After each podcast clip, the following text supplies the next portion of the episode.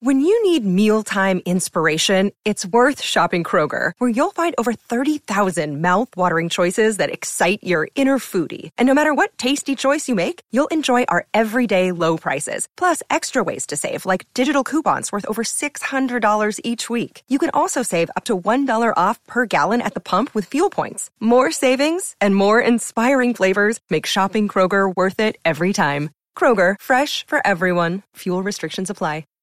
Oh, okay, this is bad. This is bad, man. We gotta get LaFleur. Three in the morning, you really want to wake LaFleur No, up? of course not. But I don't know, maybe, maybe we can handle this ourselves. Maybe huh? Horace blows himself up and LaFleur kills us for not waking him. We gotta go now!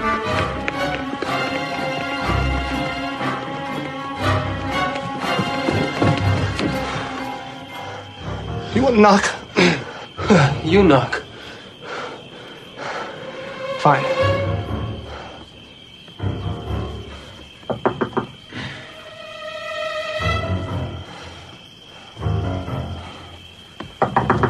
What? Mr. LaFleur, sorry to bother you, but we got a situation out at the pylons. What kind of situation? Uh, it's uh, Horace. He's got dynamite, and he's blowing up trees.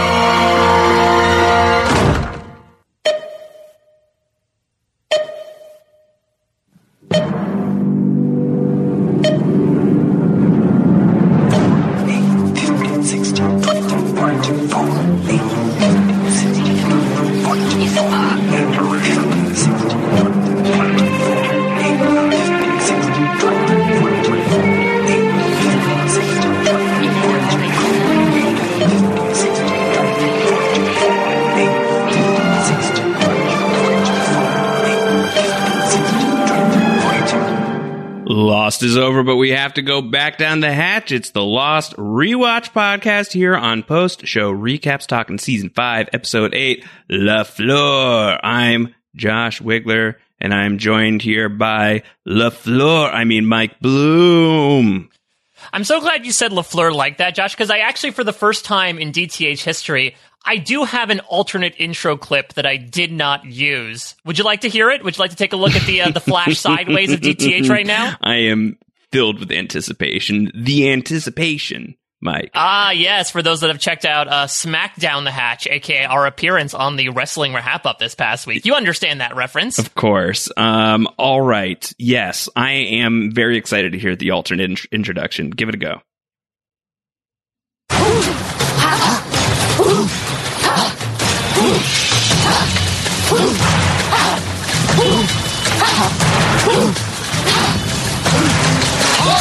LaFleur.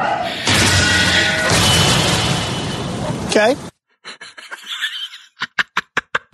highly, highly specific comedy is our jam.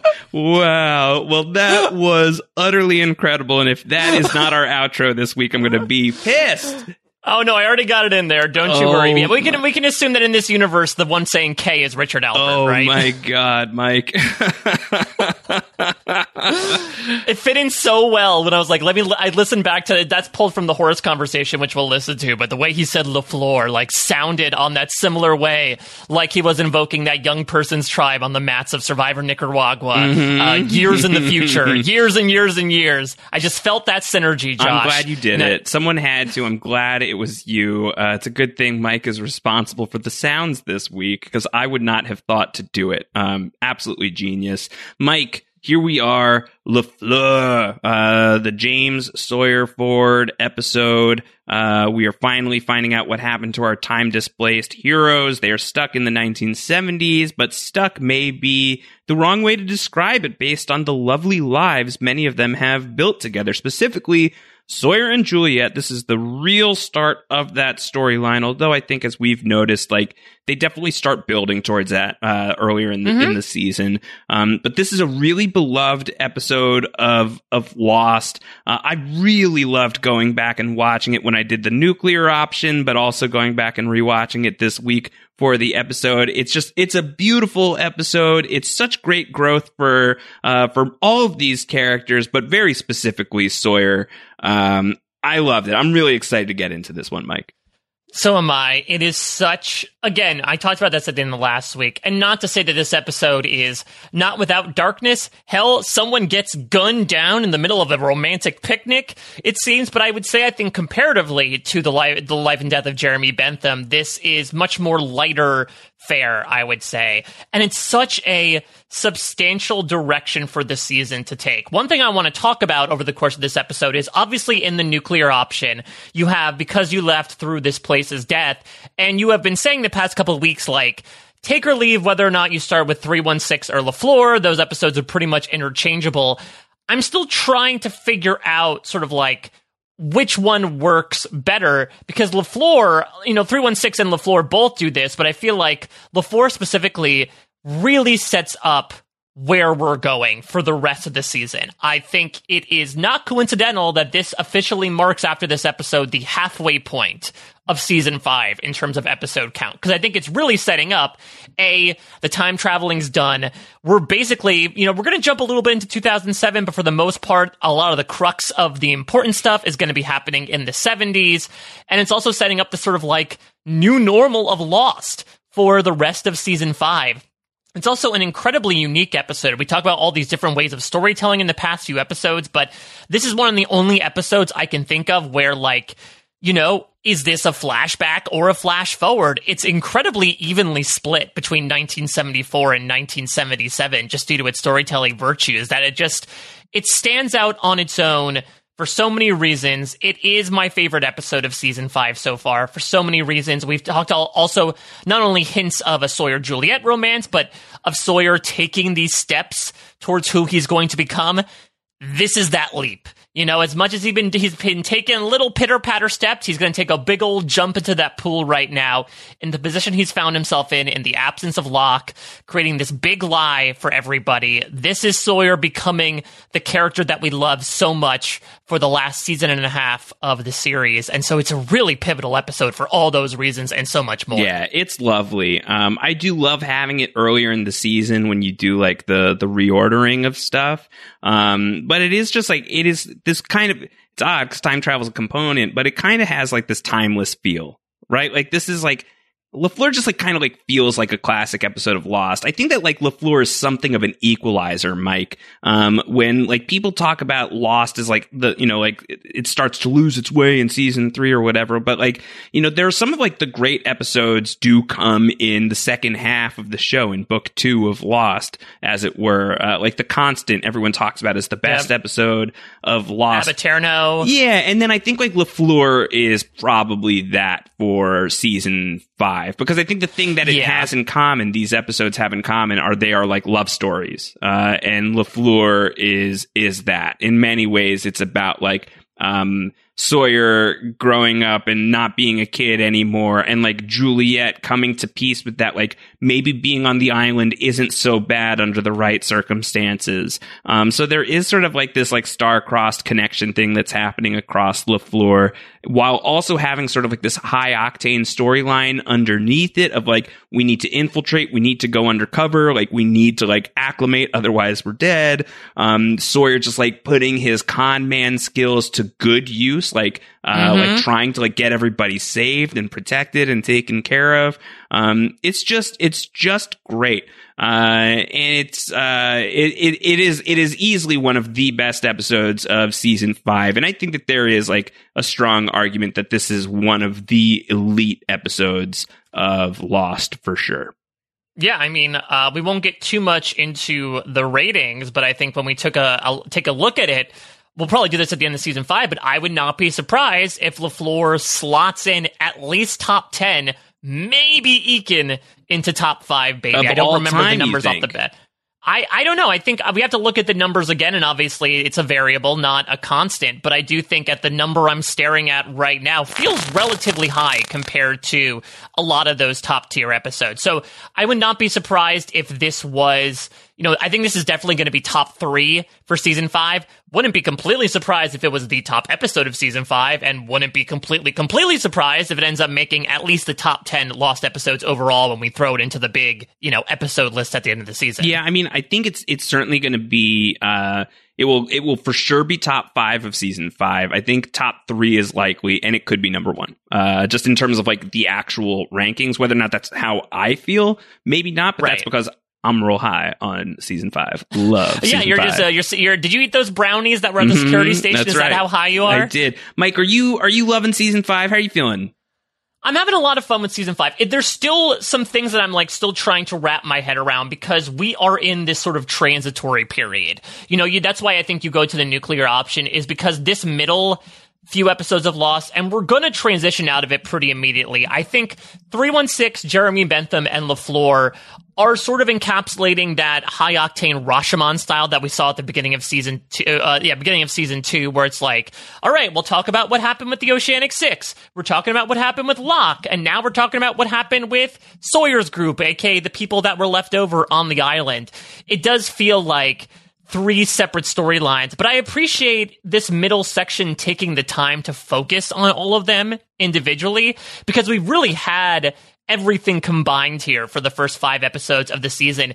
It's an odd transition compared to the first five episodes, but I gotta say, if this is supposed to be kind of like the uh, the odd middle of this sandwich as we transition to what's going to become like more solid from a structural perspective of Namaste on, I've really been enjoying it, and uh, you know that's that's going to continue here with LaFleur, where we get introduced fully to like Dharma life in the 70s. You know, this is going to be a huge season that unwraps some of the mythos surviving the Dharma initiative, um, of which we know relatively little. Really, it's stuff through the hatches and the man behind the curtain when Ben first moved to the island where we know some stuff about them. But now we're actually going to get to know people for better and for mostly worse because a lot of the Dharma folks are jerks and a-holes. But I'm excited to get to know these jerks and a-holes a little more personally over the course of the next several weeks. Um, all right. So uh, before we go in, of course, down the hatch uh, is uh, always open to feedback from the hatchlings. We love that stuff. You send it in down the hatch at postshowrecaps.com. I want to give uh, a quick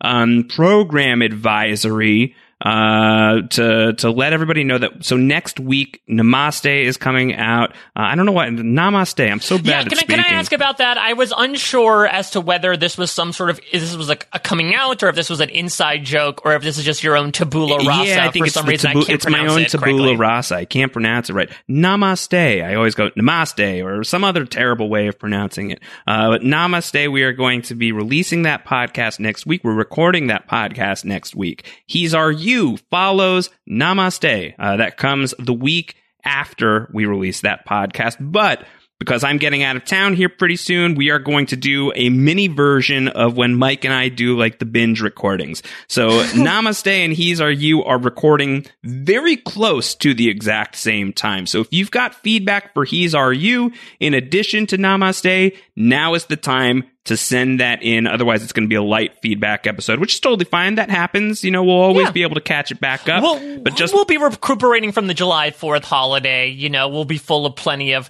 rabbit and boar and all that jazz. So that's totally fine. But yeah, we're going to, if you're listening to this on the regular post recaps feed, no change to your schedule whatsoever. You're still going to keep getting episodes on Fridays. It's just for the sake of our own recording. We're going to be going, doing those two back to back. And then when it gets to, you know, uh, uh, like the week of the, the 19th of July, we'll get back into the swing of things. Yeah. But that's just a heads up for you all. So send that feedback in down the hatch at postshowrecaps.com. I also, it is, I'm literally contractually obligated to tell you that it is the start of a new month. And at the start of a new month, this is where we really like to remind you that Post Show Recaps is on Patreon. We've got the Patreon program for post show recaps at, at patreon.com slash post show recaps where you can sign up at that podcast feed level and get episodes of Down the Hatch two days early is when we release those. Um, plenty of other incredible exclusive bonus podcasts just for the patrons of post show recaps. Uh, and in addition to that, Mike, there's the post show recaps patron discord, which you get access to at that $10 level. It's my favorite community on the internet. I'm rarely on Twitter these days, but I'm always on the discord And if you want to hang out uh, with you, with me, uh, we're here. We're there. We're we're everywhere in the Discord. We love Yeah, Kush quoting so many 70s songs We- to get us into the occasion, I we suppose. we love uh, the the patrons of post show recaps and, and hanging out in the Discord. So if that sounds fun to you, now is the perfect time to do it. The start of the month is always a great time. Patreon charges you as soon as you sign up, so you really get uh, a lot of bang for your buck if you sign up at the start of the month. Uh, it would just mean the world to us. Your support, uh, showing us that you're uh, you're you're you're throwing in with your favorite podcast out there. It's got to be us. You're this far Yeah, along the mean- journey with us. It's got to be us. Consider this the equivalent of you presenting us with a pretty yellow flower. Uh, and Josh and I are making you like a very well earned salad and pasta dish. Uh, and being just so happily surprised that you came to us here from your hard work days in the beginning of July to become a patron of Post Show Recaps. We are incredibly appreciative of that. I also want to say up top as well, speaking of appreciation, uh, I am so happy and so relieved, I think, by the feedback from last week. Uh, I will admit, Josh, you know this as well. Uh, you know, you and I have been doing this for nearly a decade. Uh, not the Lost podcast, so it certainly Just felt like that sometimes. yeah. Um, yeah, but I but I think that last week was a little bit different for me personally. I can say without a doubt, it is the most personal and I guess I would argue vulnerable that I had gotten on a microphone talking about my own d- battle with anxiety and depression and suicide in line with what we talked about with Jeremy Bentham. Uh, I received so many kind words over the past week about that. And it just shows that, you know, it can be a scary thing to open up your heart and open up your mind, much like we see with, you know, someone like Sawyer or someone like Juliet do. But when you do, you allow a lot of love to enter those crevices. And so I, I just want to thank all the hatchlings again. Uh, I, I love you all, and you all are a fantastic group of listeners on this wild ride with us. And I just want to thank you all again for the kind words after that podcast. It really did mean a lot. completely agreed. I, I saw a lot of that flood in, and it was it was really really heartwarming to to see. In some conversations I know, like you and I have had with people too. Uh, it's just been it's been it's been really uh, it's just a great reminder of the of of the crowd here that we're working with on on down the hatch. So we love you guys, Mike. You're ridiculously brave and wonderful and incredible, and uh, I'm so happy to do this show with you. You could you could have just stopped with ridiculous. I could and have, I could have, I could have, but I went on, uh, and uh, yeah, there's no one in the world that I'd rather be on this journey with than you. Uh, Absolutely same, Um, Freckles. no, no, no, you're Blondie. yeah. You'll be Blondie Call me- here. we moved on from Fleck. I don't even recognize, remember your face Call me. Blondie. Call me Blondie is what I want you to call me. Um, all right, Mike, let's get into it. Let's go forth into the jungle and talk about LaFleur, uh, marching in with LaFleur, uh, written by Elizabeth Sarnoff and Kyle Pennington, directed by Mark Goldman, uh, who has an interesting history with Lost. Yeah, so if you've never heard that name before when we talked about this, it's understandable. Mark Goldman, up to this point, was an editor, longtime editor of the show. I think he was nominated for his work on Through the Looking Glass, I believe, but he was with the show since the beginning, and Lost provided him the opportunity to step behind the camera. And he did so with this episode. I think this is the only episode of Lost he ends up directing. But yeah, Mark Goldman, not, not an outside hire. He was an in-house sort of like promotion for this one episode. Yeah. So again, if we're talking about uh, people changing roles in Lost, that was happening behind the scenes as well. That's pretty cool. All right. So we're going to talk about this Sawyer centric episode of Lost. It aired on March 4th, 2009, uh, dangerously close to my birthday. Uh, Eric Divestein. They, they were yeah, they were drilling close, close, into that Eric. that electromagnetic patch. Getting is close, Eric. Divestein. I hope you remembered my birthday, March 11th, 2009, for next week when we get to Namaste.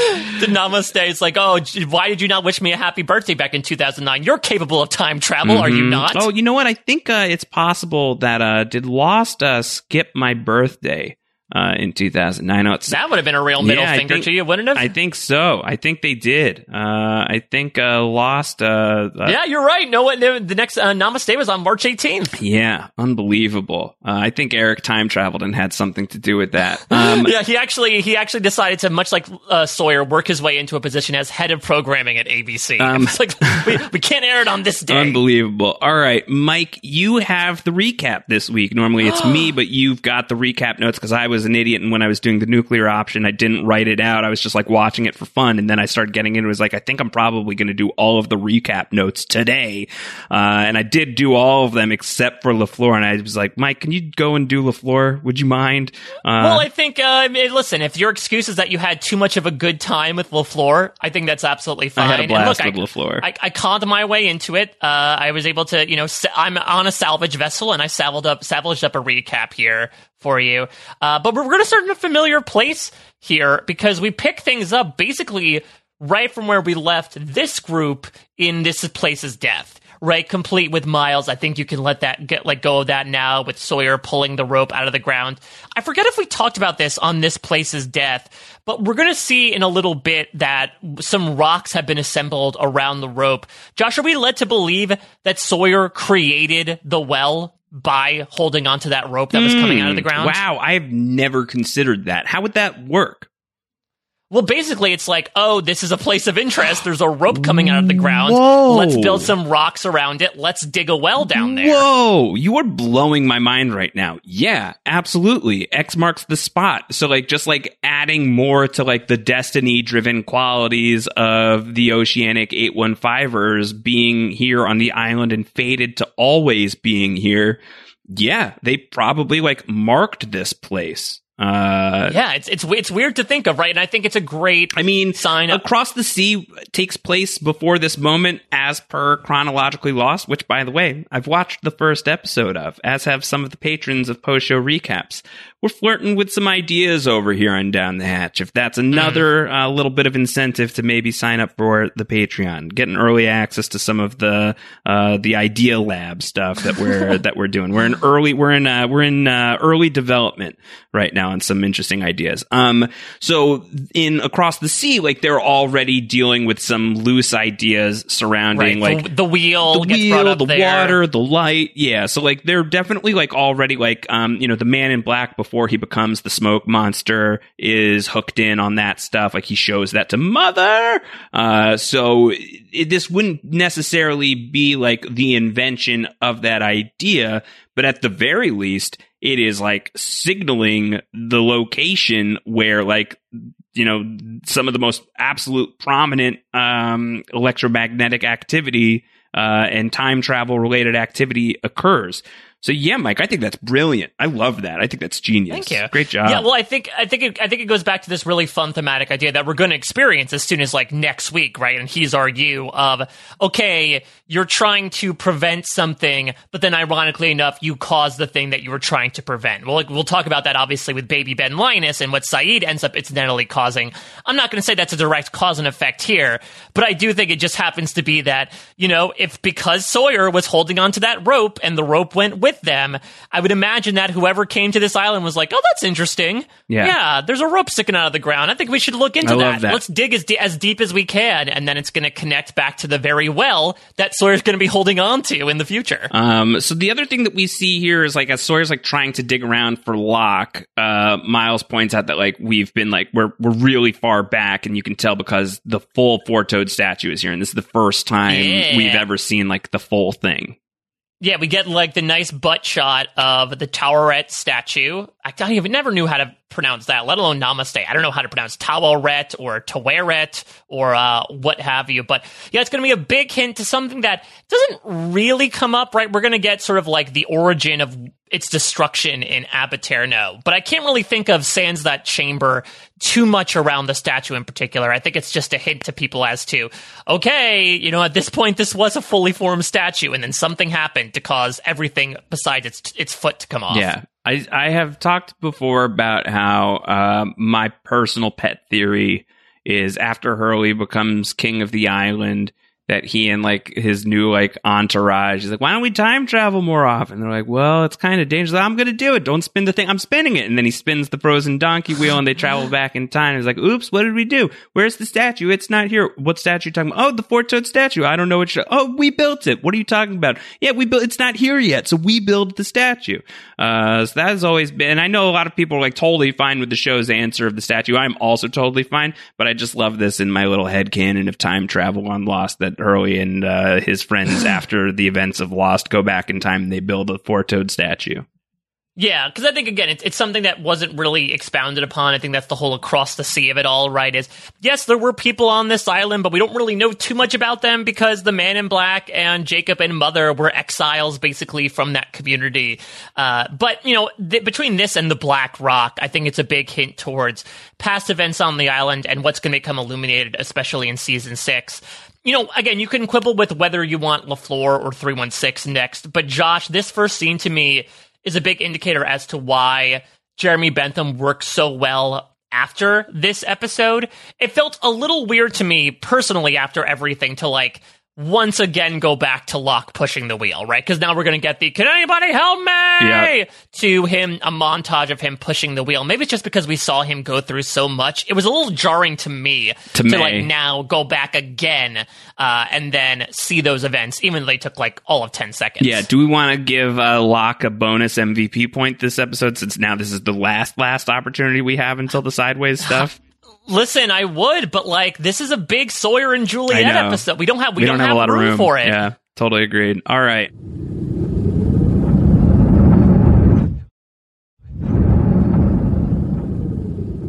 So we do get that montage, and then he pushes the wheel, and then for the last time, for a very long time, the sky flashes white. Let's listen in sound number one.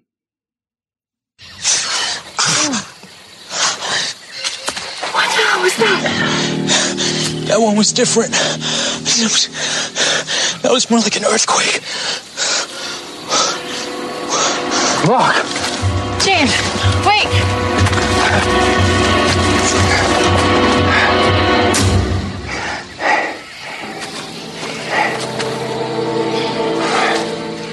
Great.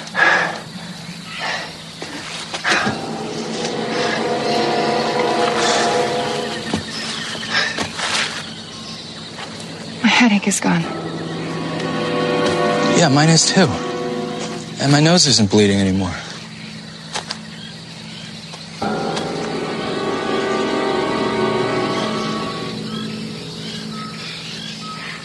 I think it's over. I think John did it.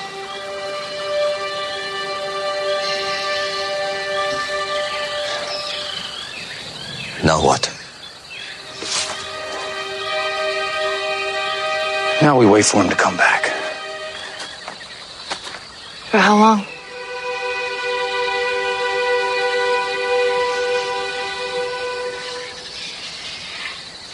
As long as it takes.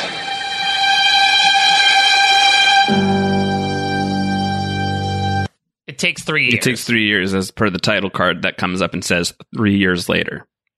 Yeah, what did you what do you think about that mechanism? Because I I really like it here. I think it's like not even a punchline to a joke. This isn't like the I take that back, but I think like it's a pretty tragic p- punctuation point, right? Of all right, we're gonna keep staying here as long as it takes. Cut to three years later. I think I take more issue of it that we keep showing three years earlier, three years later. Like we keep going with that title card throughout the episode, and I don't know if we need it. You Yeah. know, that's what the flashback drums are for. Yeah, I think so. But I think one thing that it does for the people who are having like a harder time keeping track of what the hell is going on with this timeline on Lost this season is we now know that the three years later is going to put their lives at roughly the same point in time as the Oceanic Six. So, mm-hmm. like, yeah, like, and I think, like, how do you necessarily, like, elegantly accomplish that piece of it with just the flash, you know, the, the flashback or flash forward sound? Because you're, you know, you're by jumping forward in time, you're you're like still in the 70s. You know what I mean? Like I think it does get a little bit complicated. So I think like um, certain people who are like really closely watching the show would have been able to be like totally fine to pick it up. But I think it's helpful for the people who are um,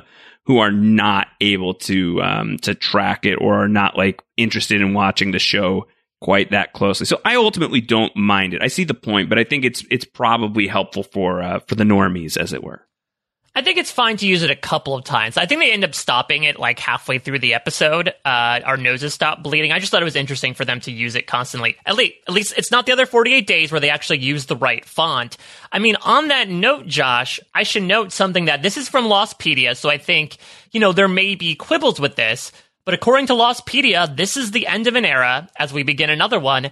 This is, according to Lostpedia, the final episode of the series to feature a flash forward.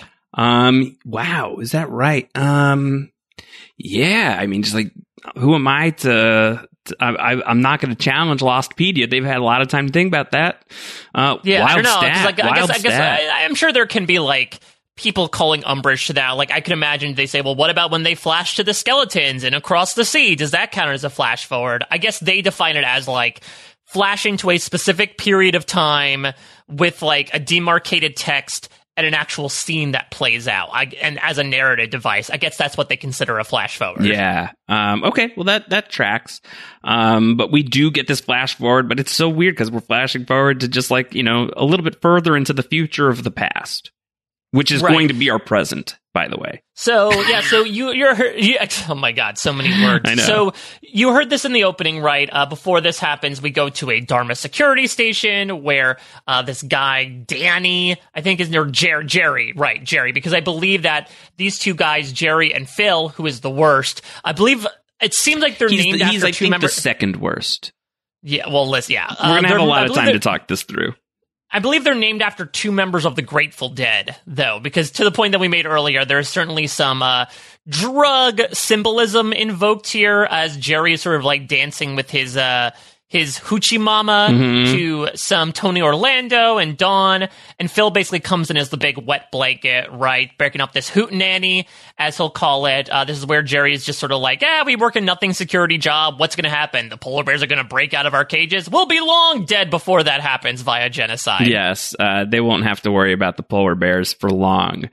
Uh, That's the, that's the weird thing as well. Is something that, that we really need to wrap our heads around with this next. Again, we're going to be spending a lot of time with this people for the rest of the season. Josh, nearly all these characters that we're going to get to know die as a result of gassing from the others. Correct. We just we just have to remember that that these are all going to wind up in a big pile of bodies. Uh, you know, in the 2000s. this is like one uh, part of like the the Sawyer and Juliet and everybody sticking around thing that like they do address in season five. Like, why don't you tell them like what's coming to them? And Sawyer's to be like, Faraday says whatever happened happened. You know, like so like that's like sort of his attitude about it. But like. If they're happy with their lives here and like they're like more and more like comfortable with like the idea of like we're sticking around, um, and like also like the submarines like come and go, like maybe either A leave or B like maybe break the whatever happened happened thing just like to like throw it out there like if you guys ever thought about the fact that maybe like the gas canisters aren't such a great idea and someday yeah, yeah, you guys uh, remember the Tempest at all? That ring a bell to you right now? Yeah, so I don't know. I don't know. Uh, but Yeah, yeah, but Horace is blowing stuff up, and that's no good. Yeah, so so as they're dancing to you know their their hippy dippy music, they see Horace on cams, uh, where it's basically like he's drunkenly stumbling around the Sonic fence. He likes to stick a dynamite like a cigar. Are we to assume is this this is not black right rock dynamite right? is this Um, like Dharma homebred TNT? I don't know. I mean, I guess it's not impossible that he just like pilfered the black rock, but like you would think. No, though I. But uh, but remember that Sawyer is going to tell Ask Horace later, like, "Oh, do you know the Black Rock?" And he says no. Yeah. So either he's lying or he just has no idea and he just got the dynamite from somewhere. Yeah, you would think that the DI would uh, have some uh, dynamite on hand. Uh, so I, I'll, I'll choose to believe this is DI dynamite. I Dynamite. I think Dynamite, uh, Dynamite, because they, I mean, they're going to do a lot of drilling, right, and excavation work. I would imagine, to your point, that they have to have Only one of, like, person's going to be doing a lot of drilling. That's me, Saul. Nobody touches my turf. This is my beat. No one touches the drilling beat except for me. That's right. You think that the hostiles killed the other drillers? No, it was me. I got blood and dirt on my hands. Don't mess with Saul. Oh my god! We're in the we're in the era of Saul now, baby. Like he's back for the rest of the season now. This is his time. Drillman. Though I guess it is canon, right, that he also exists out of the time stream. So I guess it was always his time. Yeah. Oh my god. So we, we heard this clip in the opening. Uh, you know, Jerry and Phil are sort of like humming a humming a humming back and forth as to, I don't want to get up LaFleur. Do you want to get up LaFleur? There's a lot of like bureaucracy going on in Dharma that we'll get used to starting in this episode, right? Of like, I don't want to step on anyone's toes. I don't want to let anyone else know about this. Despite, you know, all of the preachiness of namaste and like keeping this big open community working towards uh, saving the world.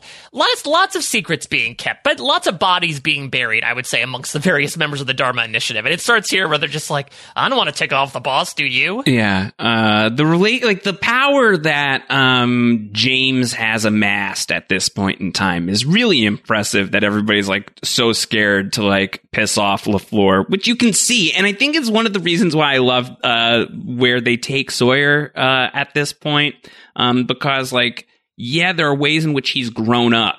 You know, he's settling mm-hmm. down. He's like very happy in like his monogamous life. There's no angle with Juliet. He just loves her. And that's wonderful. Yeah. And he's steadily employed and like that's fun. It is a ruse. You know, he's not who he says he is, but he, he takes the job seriously.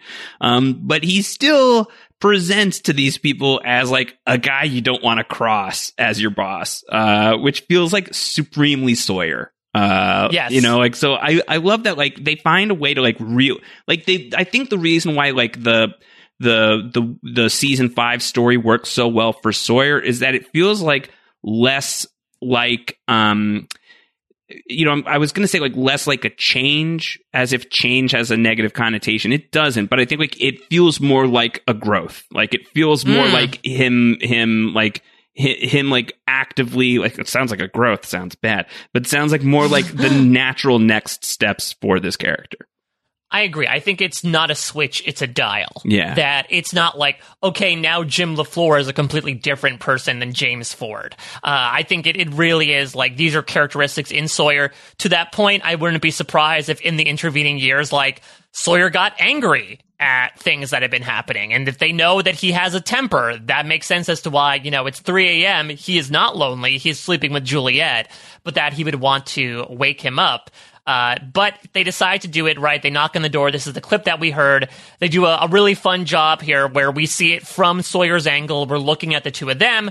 We hear like a grumbling drawl, but you might not necessarily put two and two together until we reverse on that angle and it's revealed that LaFleur is indeed Sawyer. Should be noted, I mean, if we're talking about changing a person, even though to your point, it's a growth, not a change, of Sawyer's look this is the very first time we have seen him clean shaven on the island since the pilot, since back when he was rocking that long sleeve shirt with the t shirt on it for some reason.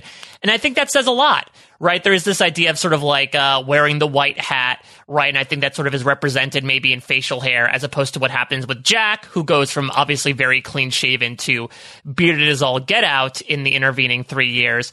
But I think Sawyer changing his look in a manner of speaking is maybe his own signal to himself of becoming that different person. Yeah, I can see that. Um, all right. So we do get the, the LaFleur reveal, and that's what uh, slams us to commercial. Where do we go next? Yeah. So, but before that, can I just ask? Because I feel like for the past couple weeks, right, we've been certainly doing a lot of like, well, if we shift some scenes around, how would the episode work? How do you feel about the way these these scenes are arranged? Because I could definitely see an argument of you know start with the the LaFleur scene and then do Lost, then come back and do like the the rope stuff. How do you feel about saving that until after we do the one final flash? I don't think I have too many issues with the structure of LaFleur. Um, I think that like for us to be a little bit time displaced and disoriented with the people who themselves have been disoriented, but now within the disorientation, they seem oriented. So now we feel more disoriented.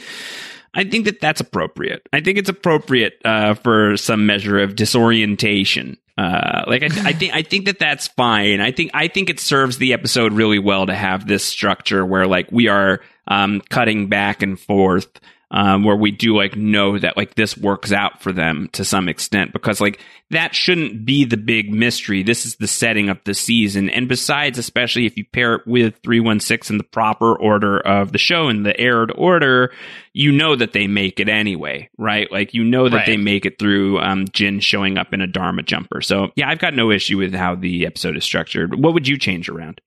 No, I, I wouldn't either. I'm just sort of throwing mm. it out mm-hmm. as a devil's advocate because I know that I'm usually, you know, this was me last week, right? I've like shoved everything around. We want the big surprises. But I think what this does really effectively is again, I cannot say enough. This is an incredibly unique episode in its structure in that I really could take arguments as to whether this is a 1974 episode with flash forwards to 1977 or a 1977 episode to flashbacks to 1974. You know, I think it really depends on the way that you view things because it really is like parallel lines in terms of coverage of both of these eras as opposed to the typical flashback, flash forward structure.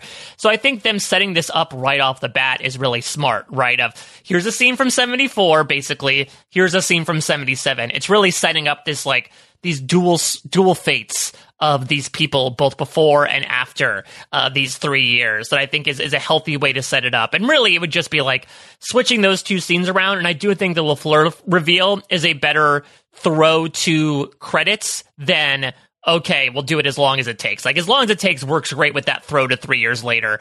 I don't think it works if you end with son of a bitch three years earlier. I think you're gonna you can let go of that now. And that feels a little it feels out of order to me. Yeah, yeah.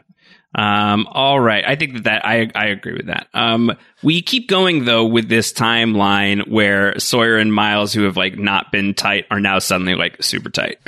yeah. So, so Miles is Sawyer's employee, which we'll get into in a sound clip, uh, coming up, you know, pretty soon here, where Sawyer basically, uh, is sort of letting him in. He asks if he has his zapper on them. We get a little bit of exposition here in the van that Horace is essentially like, despite Sawyer's sort of rise to prominence here, it does seem like Horace is still their boss, right? He seems to be everyone's boss when it comes to security.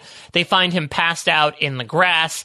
Sawyer basically tells Miles, dispose of any evidence right now, including the charred tree that lies outside the proximity of Dharmaville. I'm just basically gonna like, you know, pull a John Locke, throw this unconscious body over my shoulder, and take him back home. And he does, and this is where we get introduced. We've seen Horace before, obviously.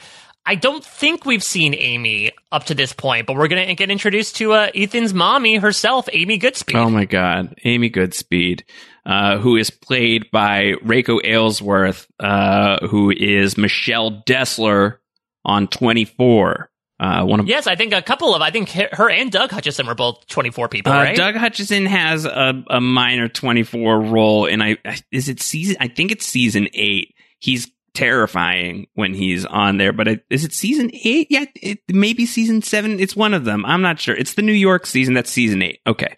Uh, he's terrible. He's short lived, but while he's there, he's horrifying. Um, yeah, she's she's delightful as Michelle Dessler, one of my favorite characters from that show. Uh, I do not love Amy Goodspeed. Uh, not my mm. not my favorite character, um, but I I have so much uh, fondness and affection for uh, her 24 character that that supersedes how I feel about the character on Lost. She is going to advocate at some point for like um, executing Sayid. So yeah, well, I was gonna say this is. I think this is her best episode to the point where I was possibly toying if we had more room to give her an MVP point because she is able to like get some stuff done in 74 and in 77 she does give birth and she's one of the only people to give birth on the island and live uh, that is certainly one for the record book so it's a good introduction in my opinion, uh, but maybe not subsequently the more we get to know her. Because basically Sawyer drops drops him off on the couch, right? Basically asks like, what the hell was going on? All she can say is the name Paul. Maybe this is sort of like uh you know, like uh surreptitiously or subconsciously the baby that's in her belly starts going aggro here, and Amy is about to go into labor. Uh, but not to belabor the point, we go back in time once again. Now, Josh, we go back to 74 because there is one more loose end to tie up. Because as we remember, there was one, formerly two members of our crew that were not with everybody at the well. There is still one person left unaccounted for, uh, and it is indeed Daniel Faraday. He's going to get brought back into the fold, though I think it's quite obvious from the tone that he's taking on that he is not all right given everything that happened in this place is death. Let's see uh, the group merge, as it were, before they move forward. This is sound number two.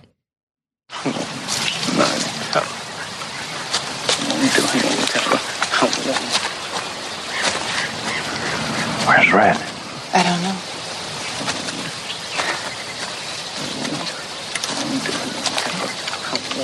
Daniel?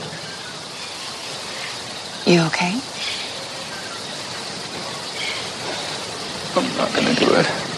I'm not gonna tell her. Daniel, where's Charlotte?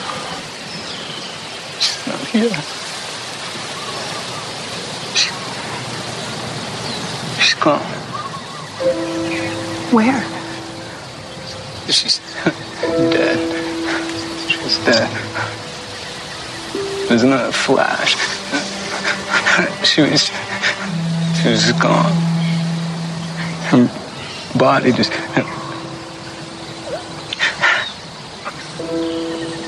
disappeared. She moved on, and we stayed.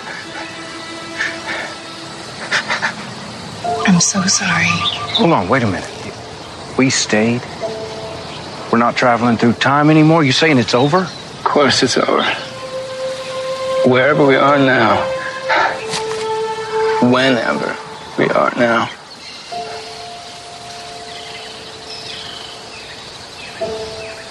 We're here for good. Won't do it. Won't. I'm not. I'm. I'm Okay. not I won't. I won't.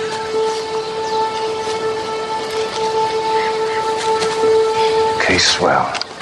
Till Dan checks back in, I say we head back to the beach. When Locke gets back with everybody, that's where they'll be looking for us. The beach. Well, you didn't get enough flaming arrows shot at you? And your camp is gone. Why bother? Sawyer's right, Miles. We should go back to the beach. We survived there before. We can do it again. Or maybe when we get there, you'll you'll want to go back to the orchid again. And then when that gets boring, we can head back to the beach. It's the only two plans you people have. Exhibit. I'm heading back to the beach. If our stuff's there, great. If not, we build new stuff. You don't like the plan? Good luck. Who put him in charge? No one yet, technically. exactly. Now, listen, I'm still not really on the Miles train at this point. I still think he's a little bit of a negative Nancy in this episode. But even I'll admit that I think the the line about how, oh, if we go to the beach, maybe we'll go back to the orchid is pretty funny. Yeah, because they've been zigzagging, and you know, Miles too has also just been like kind of deeply on the move.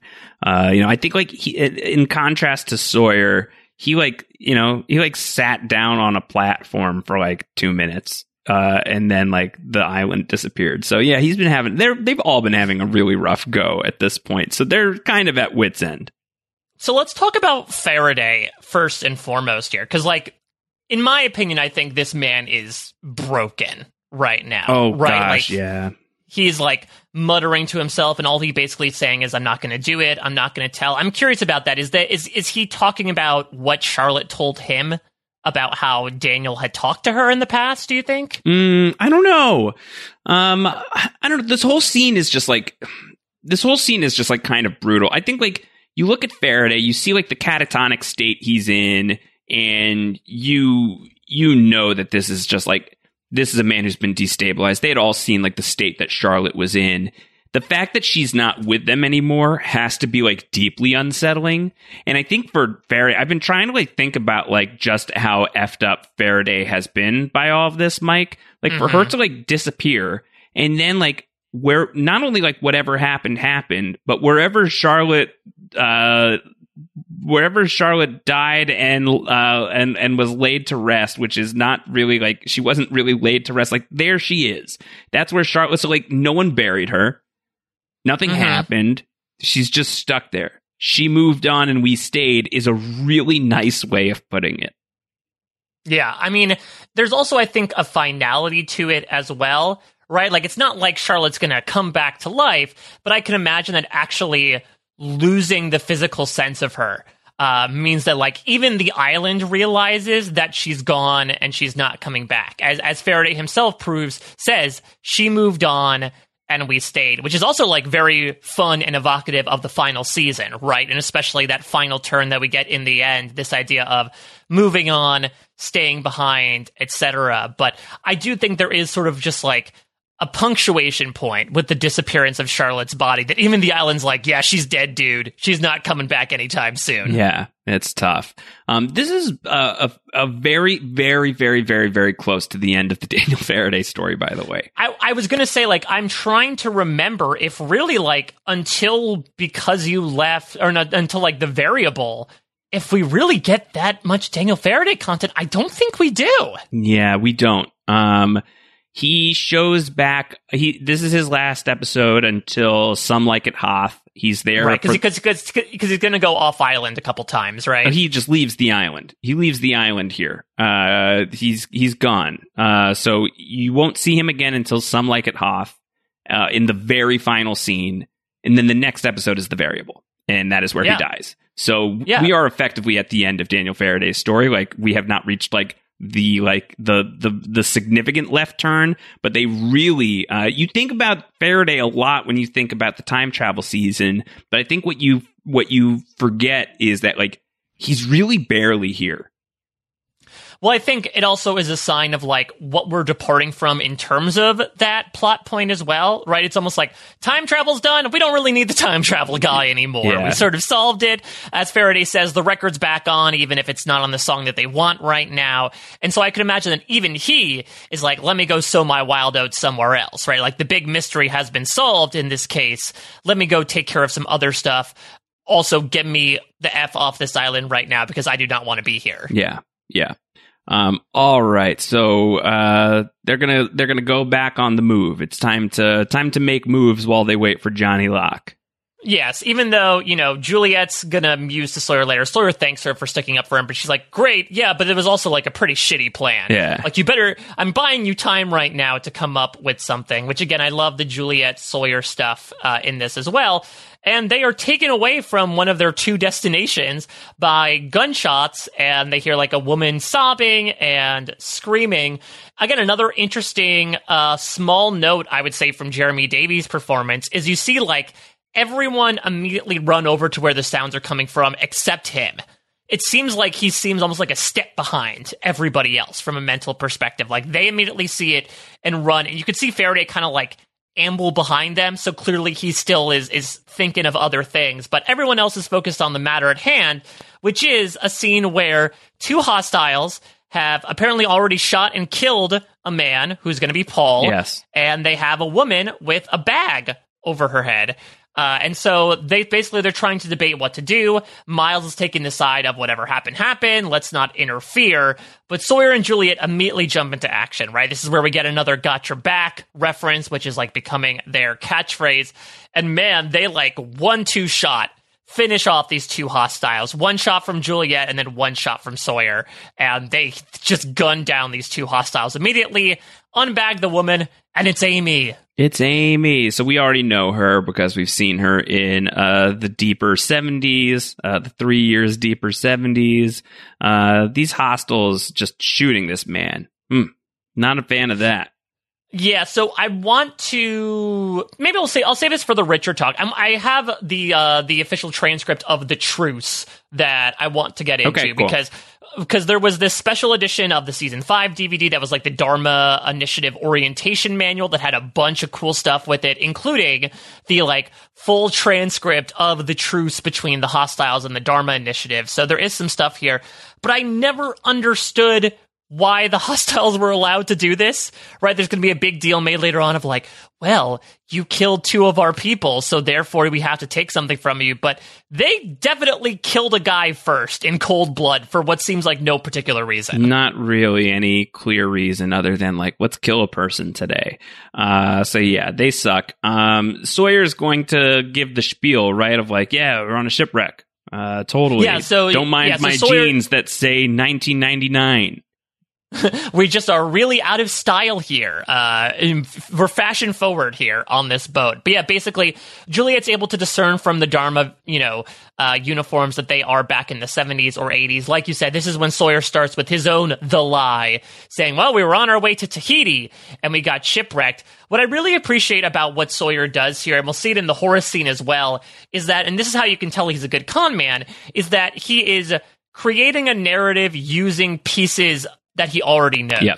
right? Like he's going to reference the Black Rock. He's going to reference a shipwreck. Hell, he was part of his own shipwreck, so I'm sure he can certainly talk through the feeling. He'd be like, I had to dig a bullet out of my shoulder or whatever. Like he certainly is pulling from his own experience and knowledge of the island to help create this narrative, which I think works a lot more than even like what Benjamin Linus tries to do with the whole Henry Gale tale. Yeah, uh, Sawyer is an expert. Sawyer's con so it's either that Sawyer is an expert or the Dharma Initiative sucks, and also both things could be true. Uh, but yep. Sawyer's con gets them three years on yep. the island immersed within the Dharma Initiative. Benjamin Linus's con gets him what, like a week uh, as Henry Gale, right? Like, yeah, I mean, and he, I mean, he does get two people to die, but yeah, I think it's more productive what Sawyer does than he, Ben. He maybe. does, but like, that, yeah, like if that's that, that's not the way we're tallying the score. I don't think like that's like that's like an extreme measure, and he doesn't really do that. That's Michael's call, and it's like Mrs. Klugh like sending sending him on on that mission.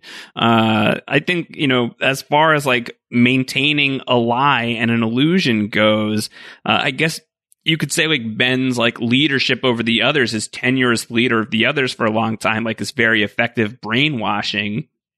But I think yeah. that the feat of Sawyer uh, getting he, himself and all of his friends, like not just in the Dharma Initiative, but like uh, at the hub of things, Cassandra style, that Sawyer is the head of security is wild. Like the background checks that he had to clear to get that job. Like, how does he do it? Like, it's one thing to survive like this initial phase, but they remain embedded, Mike, for three years.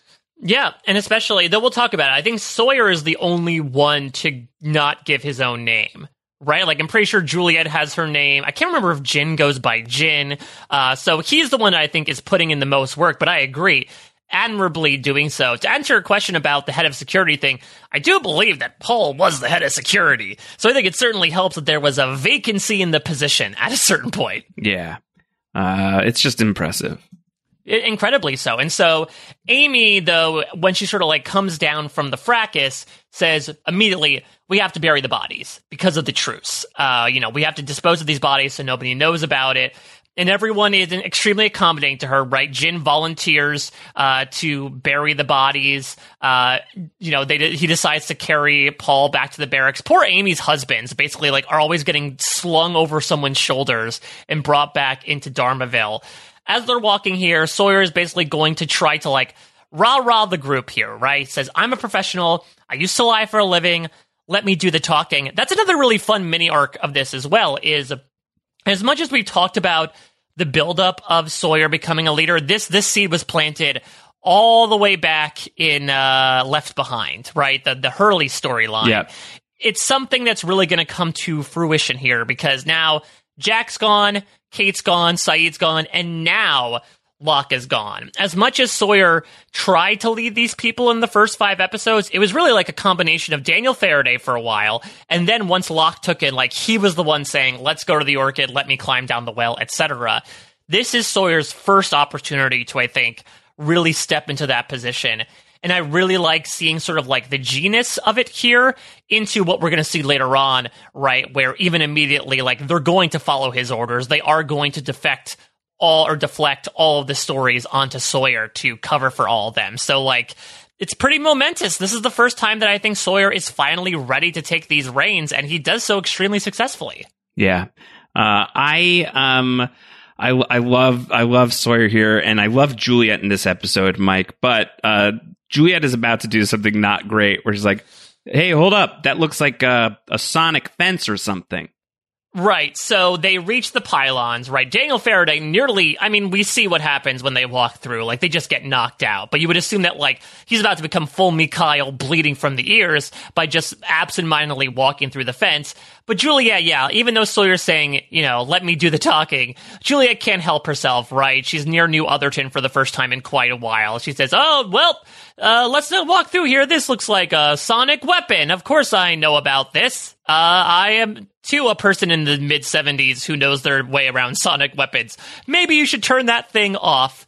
And maybe this is, you know, maybe this is the moment where Amy catches on to them. Maybe she was suspicious of them the entire time, but basically she quote unquote uh, turns off the sonic fence, but really she just put earplugs in, walked through, pretended it was off, and was able to essentially dupe this entire group. Yeah. Uh, I it always bothered me how she like she leans in, she like clearly gets the earplugs from that. Yeah, she re- she reaches in and grabs something. and like Juliet, who's like who knows, like she should be watching for that. I feel like Yeah, well, especially like I feel like that was her mo in season three too. Right, was like, oh, let me do something secretly. Uh, you know, I'm a mole. Uh, you would think that a mo- it takes a mole to know a mole, but maybe again, she's still a little addled from everything that she doesn't necessarily expect her to pull out the old earplug trick. Maybe Ben banned earplugs. no more He just hates earplugs. I want you to hear me clearly with your full audio range. exactly. Like, My please words do are not very block out my important. sound. Yeah. When I speak, I uh, you have to listen to every syllable that comes out of my beautiful mouth. So please, no earplugs No around. earplugs. I'm sorry if there's a cricket outside your window, but you must not sleep through the night. No earplugs. That classic earplug trick. Uh, yeah, I mean, like, are people? Is it just the one pair in there? Are there multiple earplugs? Like, do you I- there's use them? more than one pair. replace them? Like, how does that work? And is everybody's like wax just cross contaminating? That's gross. what I was going to say. Like, it seems super grody. I know that these 70s were not necessarily uh, the biggest decade for health and safety standards, but like, I don't want to use a pair of earplugs that Horace has used. Yeah, no, me needs. Uh, that's gross. Super gross. Especially Horace. I don't want anything to do with that guy. I hate that Yeah, guy. well, well, Horace is nowhere to be seen as we go back to 77 here, right? He's still uh, sleeping off his hangover right now. But Amy is in labor. She's taken to a doctor who looks so familiar to me. I think I realized, Josh, that he looks a lot like uh, Chris Diamantopoulos, uh, aka Brian, the cameraman from the last season of The Office. He played uh, Russ from Silicon Valley. Like, he has that very similar face, but with this horrible 70s hair he's a doctor, but he really doesn't specialize in uh, in uh, being an OB whatsoever. He basically says like. There's a breech birth. We're going to have to have a C-section, but our OB was supposed to come two weeks from now because, hey, hey, it's lost and there's an early baby Right. coming along. Uh, and so Sawyer basically has to think in the moment. He has a plan in mind, and that plan involves a brisk yet bouncy haired walk over to the motor pool uh, as we find out what has befallen yet another member of his group. Let's listen in here. Sound number three.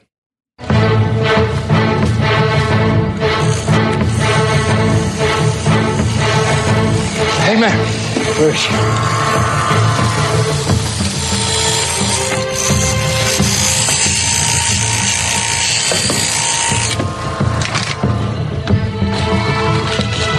What's up? Amy's having her baby. What? Did you hear me? She's in trouble. Doc says she needs a cesarean. We had an agreement. Screw our agreement. He never done one. I'm guessing you have. Don't you understand that every time I try to help a woman on this island give birth, it hasn't worked? Well, maybe whatever made that happen hasn't happened yet. You gotta try. You gotta help her. You're the only one that can.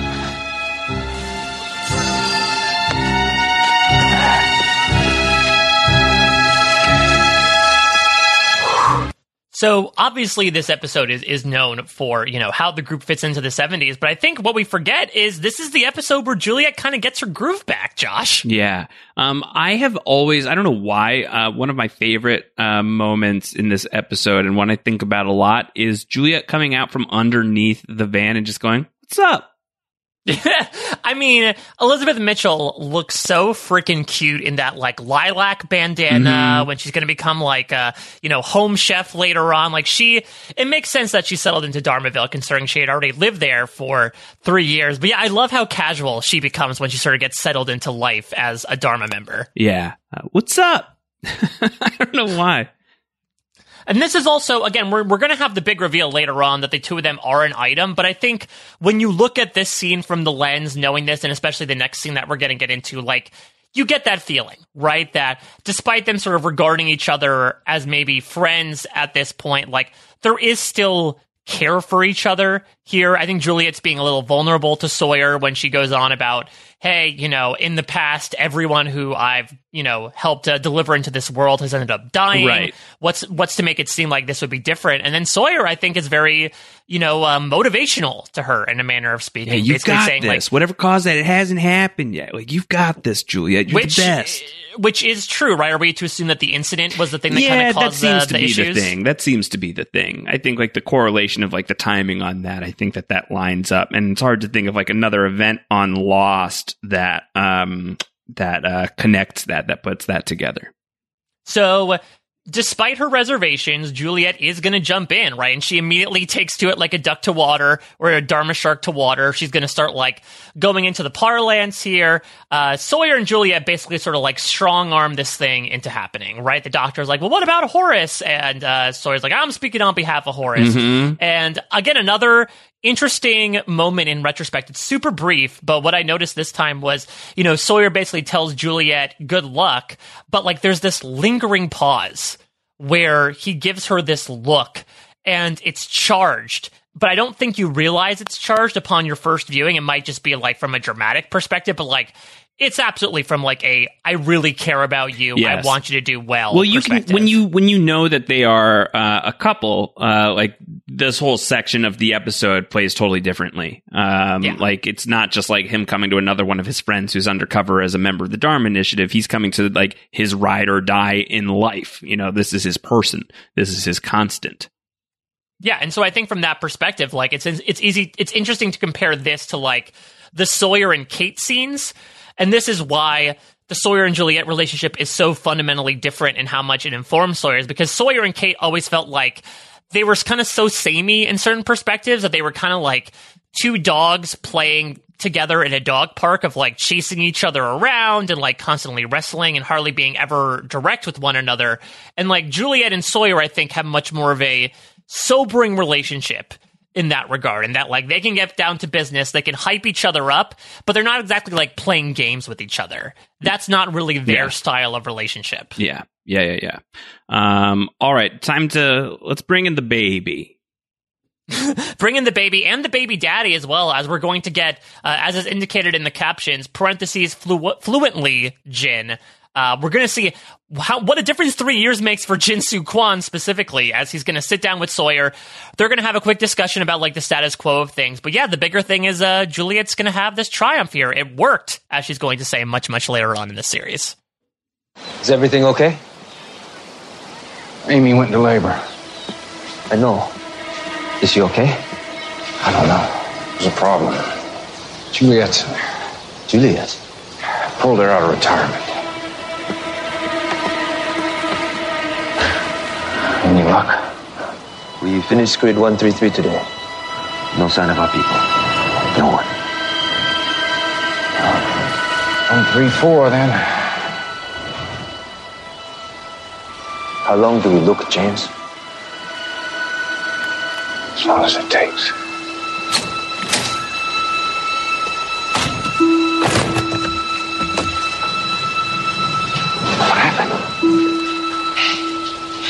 This boy.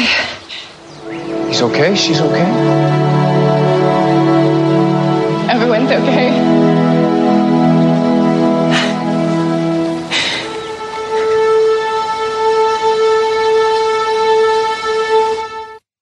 Such a small scene, but such a great scene. I'm not okay. uh,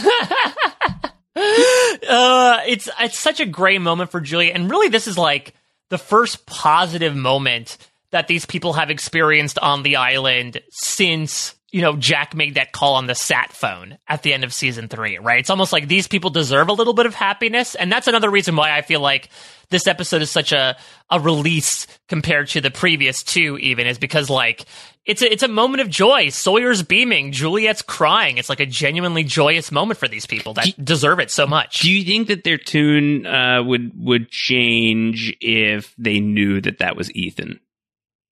See, that's the thing, right? Where I, for some reason, I had thought that this episode also had like, oh, I'm going to name him Ethan, and then No, we cut to Juliet's later. face. That's later on, right? Yeah, that's a that's a little while from now. Uh, that might be next week. It's next week, or it's He's Our You, or whatever happened happened. They'd be like, uh, I'll be. Re- Yeah. Let me take this baby. Did they build the well yet? Let me see. um, you know what I thought was fascinating is uh, it just connected for me that like Aaron came early thanks to like something uh somewhat Ethan's intervention, right? Of like Yeah. uh the and then he also arrived early. I think like the way that Ethan's story kind of rounds out is is pretty fascinating. And also interesting that Jin was at both births. Yeah, he You know, was. he, seems to be uh, the constant here. He wasn't at the, the birth of his own daughter, but he was at all these other births uh, as well. We should also mention like the Jin Sawyer stuff briefly because I'm starting to realize here, Josh, is as long as it takes Sawyer's version of Live Together, Die Alone. Um, as long as it takes. I mean, uh, initially it was uh, every man for himself. Uh, is it now as long as it takes? I mean, maybe. I know his his whatever happened happened is what's done is done. Yeah, but he doesn't. He so he says as long as it takes before we get the time jump Yeah. earlier in this episode, and then we get it here as well. I do wonder if this is like again, like live together, or die alone. This is his mantra that he's been repeating to the group of like, I know times are tough right now. It looks like we have nowhere else to go, but listen, Locke will come back as long as it takes, and it's also a really unique angle from Sawyer as well, right? That this is a Got guy a big who- Avengers Endgame vibe to it. Whatever it takes, yeah, as long and as also it the, takes. The, and also the fact that he sort of has this end goal that he's working towards, right? He believes that once Locke comes back, assumingly with the Oceanic Six, then like everything's fine. Everything will go back to normal. Juliet's going to point out later how that basically is a fallacy, that everything is already fixed and John already solved everything. But I don't know. I, I again, you don't expect necessarily a character like Sawyer. Maybe you did a did, uh, did a bit during the raft storyline of, oh, you're surprisingly showing interest in leaving the island and getting rescued. But really, Sawyer hasn't really been that character that's like, I'm holding out hope that something will happen. And again, I think that shows a gradual shift for this character of becoming more community oriented and looking ahead, much like Jack did, much like Jack did with Rescue in season three and four. Sawyer's doing it here in a manner of speaking. In this case, the rescue is, I guess, the return of the people who left. Yeah. So at the same time that Ethan is born, at least like structurally within the episode, we get the birth of a different character, Mike. Yes, so we're gonna flash back three years here. This is Sawyer waking up uh, post fence incident. He's gonna wake up in the rec room. Uh, you might not re- re- realize it because the sun isn't shining, but this is indeed where Kate was basically like, uh, pri- uh, you know, isolated in uh, during the middle part of season three. He's going to get woken up by what was considered a friendly face, maybe a not so friendly face in this set of circumstances. This, this is going to be the first of two scenes between James Ford and Horace Goodspeed, and this is where Sawyer immediately starts the con that is going to last three years and then some. Sound number five. How's your head? It hurts. Where are my people? They're fine. Amy told me what happened in the jungle, and I really appreciate what you did. Well, y'all got a funny way of showing your appreciation. Look, we have a certain defense protocol. There are hostile indigenous people on this island, and we don't get along with them. So, why don't you tell me who the hell you are? My name's James LaFleur. You can call me Jim. How'd you get to the island, Jim? If my friends are safe, why are you asking me all the questions? They told me I need to talk to you. That you're the boat captain. We got caught in a storm. Shipwrecked. Almost hit the reef. Thankfully, we washed up on shore. What kind of ship? Salvage vessel. We're searching for a famous lost wreck.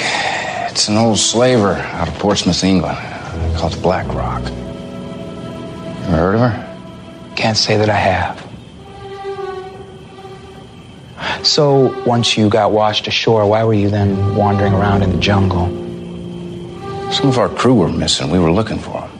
That's when we came upon your girl instead. Hmm. Well, I tell you what, Jim. If your crew shows up, we'll send them along with you. Send them where? There's a submarine that leaves this island first thing in the morning. You and your friends are going to get on it. It's going to drop you off in Tahiti. You can find your way home from there. Hold on a minute, Chief. We just saved that woman's life. Doesn't that earn us a week or two to find the rest of our people? Nope. Only people that are allowed to stay on this compound are members of the Dharma Initiative. And look, I don't want you to take this the wrong way, please, Jim, but you are not Dharma material. What a jerk. I hate Horace. I have to be honest, I think I hate Horace Goodspeed. Is it partially informed by like the Doug Hutchison stuff? Yes. I, it's, tough to separate character, but you know, from actor there. But I also think he's he's not good in this episode. But I but one thing that I do like about the character is that I think I'm not supposed to like him. Um, That's the thing. Yeah, I think he's supposed to come across as like maybe not a big bad, but I think certainly an antagonist. If we're supposed to believe like the he is the one that I think is is helping impede the progress of our protagonists when it comes to them living in the 70s. Yeah. Um cuz like I I I feel like one of the things that is help like one of the things that the Horace Goodspeed story helps with is um why why the Dharma initiative fails. He's like he's a very indecisive leader. He is like Mhm. he is like uh he's like sort of like a, a, a, a he cowtails to the to the people's whims without like carefully measuring what is actually good for the for the people making like hard choices that are going to run contrary to what other people want like when he uh, in he's our you is going to call for the vote of what to do with Sayid and everybody is like talking about executing him rather than like allowing uh LaFleur the space to not agree with that call. He's going to like publicly pressure LaFleur. I would really like this to be unanimous. Uh, and then he just like completely gets, uh, yanked out of power by Radzinsky, who like basically stages a coup, like a military Mhm. coup within Dharma. Um, yeah, I think Horace Horace really sucks. And I think like that is that is by design. I think that you are supposed to dislike this character and I think that he's supposed to demonstrate something that is like a very central piece of Lost, which is that like everybody in the leadership in the leadership position is going to be a flawed leader and it's just a matter of like uh, who can get us out of harm's way with the least sustained damage. Um, Horace fails at that. He gets all of his people killed, including himself. Well, what what I think is also interesting is that I think Horace to that point has like the opposite approach that Benjamin Linus does. So I think I find it interesting that like assumingly Horace is still like kind of the leader or at least in a position of power by the time the purge happens and Ben's going to step into that position that like they approach things and almost have the exact opposite issues. If Ben's problem is that he is too much of a dictator and tries to lead people along via lies and not reveal the truth to anybody, Horace is a little bit more of a pushover, right? That like he is trying to do things by consensus, and I think it's a little more flimsy in terms of like laying down the law that allows other people to step in there. It's an interesting take, and I think it's also interesting to sort of compare the leadership styles of the DI with the others in that perspective, right? Like we're going to see the quote unquote hostiles version of Richard Alpert, which is much more, I would say, aggressive than we really have seen before. And maybe Ben sort of co ops that as opposed to Horace Goodspeed here coming in with, like, yeah, we're all working together. We're building this community. I want everyone to have a say here, even when it comes to like incredibly urgent matters at this point. I mean, listen, it's good for Sawyer, but he's, his will's going to bend a little bit here where he goes from the end of this scene to, all right, you have one night and then you're going to send you on that sub to like, all right, I'll give you two weeks. And then that just keeps ex- getting expanded further and further. Look no further to that as to how uh, I think that unfortunately Horace Goodspeed can be a bit of a pushover when it comes to being a leader. Yeah, you know, you need to you need to listen to the people. That has to happen. That is an essential piece of this. But I think that there is like no courage of convictions within Horace Goodspeed either. Like I think that he's just like somebody who like has like kind of fallen into this role and is kind of shitty at it. So I don't know. I don't like him, and I really don't care for Doug Hutchison. He's a weird person, and I don't like it. No, he's a weird person. He's a pretty terrible person as well. So yeah, I think that's absolutely fine. Let, let's talk about the Sawyer side of things though, because like this is an incredible performance. Let's talk about Jim Lafleur here. He's great. Uh, I mean, he, he like good. he- he's done. It's like it's clockwork. He's done this before. It's been a minute because he's been on this island for many months now. Um, but like he was doing this kind of stuff, you know, all the way up to like you know, at the very least, he was he was pulling the the old uh, ice cream sundae enchilada uh, sex trick back in Yeah. uh, you know Confidence Man. in Confidence Man, yeah, um, or in Outlaws rather. So yeah, he's he's been doing this stuff pretty recently, so he's just like reactivating a not terribly old gear. Not to mention the long con stuff too, right? Like he even has on island practice for Yes. doing this. So he's not completely out of step, though. I think the fabrication of the person is interesting. Like I said before, like correct me if I'm wrong here, I do believe that Sawyer is one of the only people to like build up this own persona. It channels a little bit of like Caroline Decker to me from Community, uh, but I like it too because like he's going for that this entire personality, right? Like he's a boat captain, so he, he'd be from a, a you know a water based area like NOLA, and so he'd use a Creole name. I think it's very interesting that he uses his real name as a part of this, Josh, right? That he's no longer Sawyer. He is James LaFleur, even though he is still not calling himself James Ford necessarily. He is using his first name. I think that means a lot personally. Yeah, he's like stepping into himself a little bit more. Just a little bit. Yeah, again, it's, it's inching into the water there. This is weird to like break this conversation down from a strategy perspective, but the whole Black Rock bait that he throws out there, I think is genius. Because not only is he teeing up information that he already knows, so that people can like sort of check it against their own sources as to whether or not he is to be trusted, but I think he's also trying to gauge a bit about what he knows about the opposition, right? Like he wants to see. Juliet has already told him that these are old Dharma Initiative outfits, so he knows who he's working with. He wants to see what Horace knows as well. And I think now Sawyer is beginning to realize, like, oh, there are things that have happened that I think I know more about than these people do. And again, if we ask, how does he get into a position of power in only three years? I certainly think that's part of it. Yeah, uh, he's so good. He's so great. Uh, everybody else is just like kind of like waiting to find out what's going to happen. Yeah, they're chilling on the patio. It seems like they get food, so like good on the DI, I guess, for feeding your prisoners. Uh, at this point, Miles is again being like, "Oh, we're screwed. Why did we leave things in his hands? He's not a boat captain." Juliet is sort of like off in her own world at this point, right? Because she is experiencing some big deja vu. She is looking around the place that she has lived in for the past three years. Uh, Miles is going to muse to her, "Welcome home," Welcome and I home. feel like that's it's an incredibly weighty line because again, the character of Juliet. We're going to get into this later in the episode. Like this is a character who throughout seasons three and four was just looking for a way to escape. And I can only imagine what was going through her head when it's like she was invariably drawn back. I know that Riley in his essay on Desmond, right, talked about how the island's not done with you yet.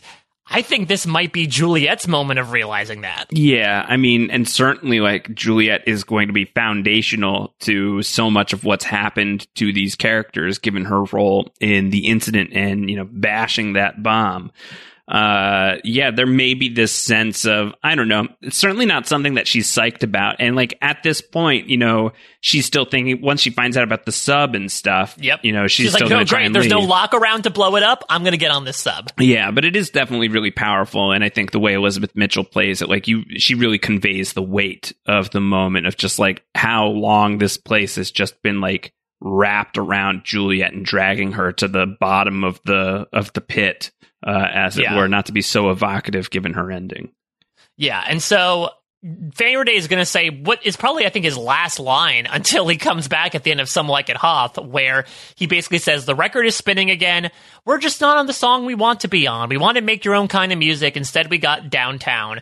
But he's going to be distracted here by seeing a little girl with red hair and a red dress, Veruca Salt style, running by, and Daniel immediately recognizes who he thinks and is, but like pretty big assumption to draw that it's Charlotte. Baby Charlotte, oh my god, Charlittle. yeah, baby Charlotte, do do do. Sorry, sorry to everybody. Oh no, the record's skipping. I know. yeah. Well, this uh, this little kid, she's not supposed to have chocolate before dinner. Uh, and here's Faraday probably being like, "I'm going to. Res- I need like you know like why does he leave? Maybe because he thinks like if I leave and I never tell her." Uh, Mhm. that like she's she can never come back here and she's gonna die. That I'm Ah. like bucking fate. Uh, so do you think that's what like I won't tell, I can't tell is Yeah. maybe referencing that like he's already coming up with that plan in his head. Yeah, he can't, so he's going to leave. Uh, and if he leaves, he's not going to come back, so then it can't happen. But then he does come back, and he does see her, and he can't help but tell her because whatever happened happened.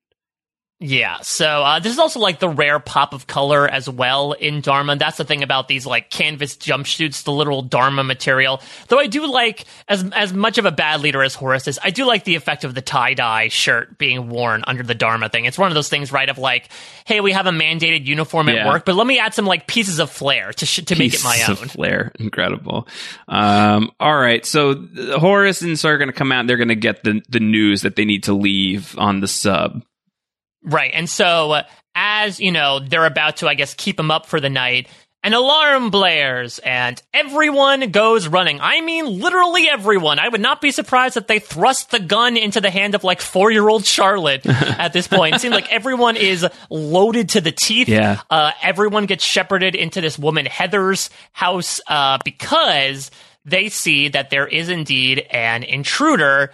It is Richard Alpert. He walks in like he owns his place, sticks his torch in the ground, and then steps into the light. I love the symbology of this, the like the uh the very primal symbolism and the mysticism as well of like the the torch and the hostiles right that are living off the land versus even for the time the modernity and the technology of dharma Yeah. right? It's almost like john locke's you're pharisees. You're you have all these things. You have chicken in the fridge comment from the man from tallahassee being brought to life here of like here richard comes out of the jungle, carrying all this jungle paraphernalia into very modern settings, almost to evoke this image. And we'll get into it with the truce of like, you don't belong here right now. Yeah, uh, it's it's really cool, and especially, of course, like the constant of Richard Alpert's age. That's just Nestor Carbonell showing up. Doesn't look a day over. I don't know, perpetually forty five or whatever. You know, like Yeah. he is he is that guy.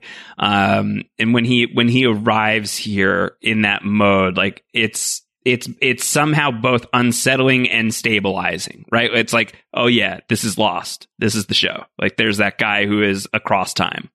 But this is a very different Richard Alpert. Again, from my read, like I think the way Nestor Carbonell plays him is much more hard edged. We'll get into this again with the truce. I think there's a reason behind that, but this is not the you know the Richard Alpert who has been this consigliere and you know as part of helping bring Juliet to the island.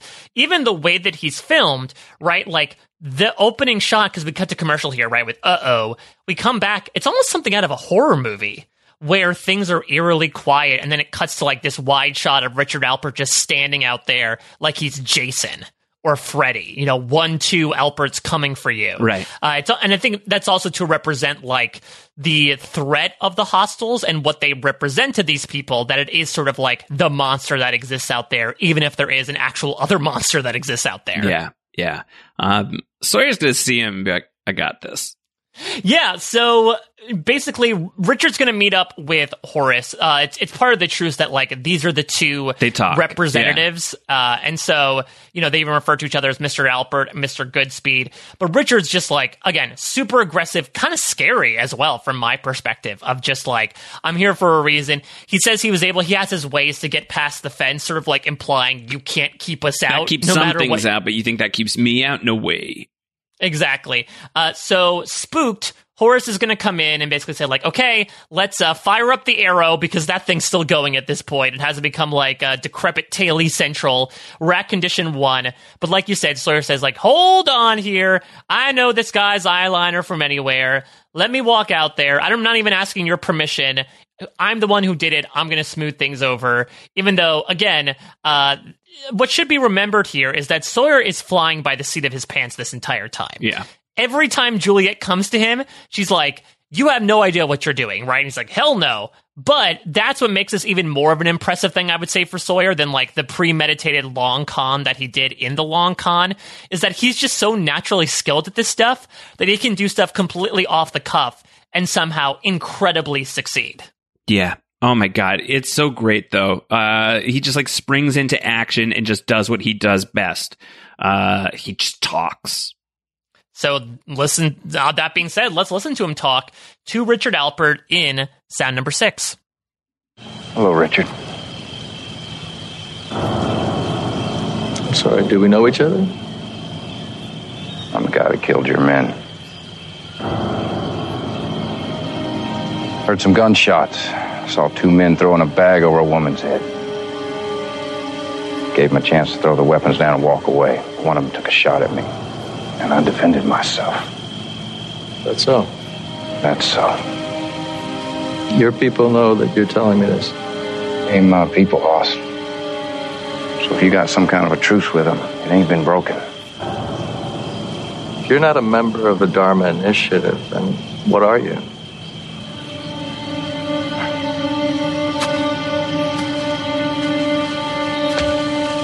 Did you bury the bomb? Excuse me? The hydrogen bomb with Jughead written on the side. Did you bury it? Yeah, I know about it. I also know 20 years ago some bald fella limped into your camp and fed you some mumbo jumbo about being your leader. And then poof, he went and disappeared right in front of you. He was ringing a bell. That man's name is John Locke. I'm waiting for him to come back. So, you still think I'm a member of the damn Dharma Initiative? No. Guess I don't. But no matter who you are, two of my men are dead. And my people need some kind of justice. What are we going to do about that? Look at Sawyer pulling a John Locke here. Yeah, he, he does a better job though. I think. Yeah, well, Sawyer isn't like a, you go visit me when I'm being born. You know, he's uh, he's and he's not declaring he's like some mystical time traveler. Again, he's using advan- information to his advantage, But- right? Uh, to yeah. quote uh, the show that LaFleur came from, uh, information that can be used as a Yes. currency. And I think Sawyer's cashing in right now of like, I know about the bomb, I know about John Locke, so this is to show you that like.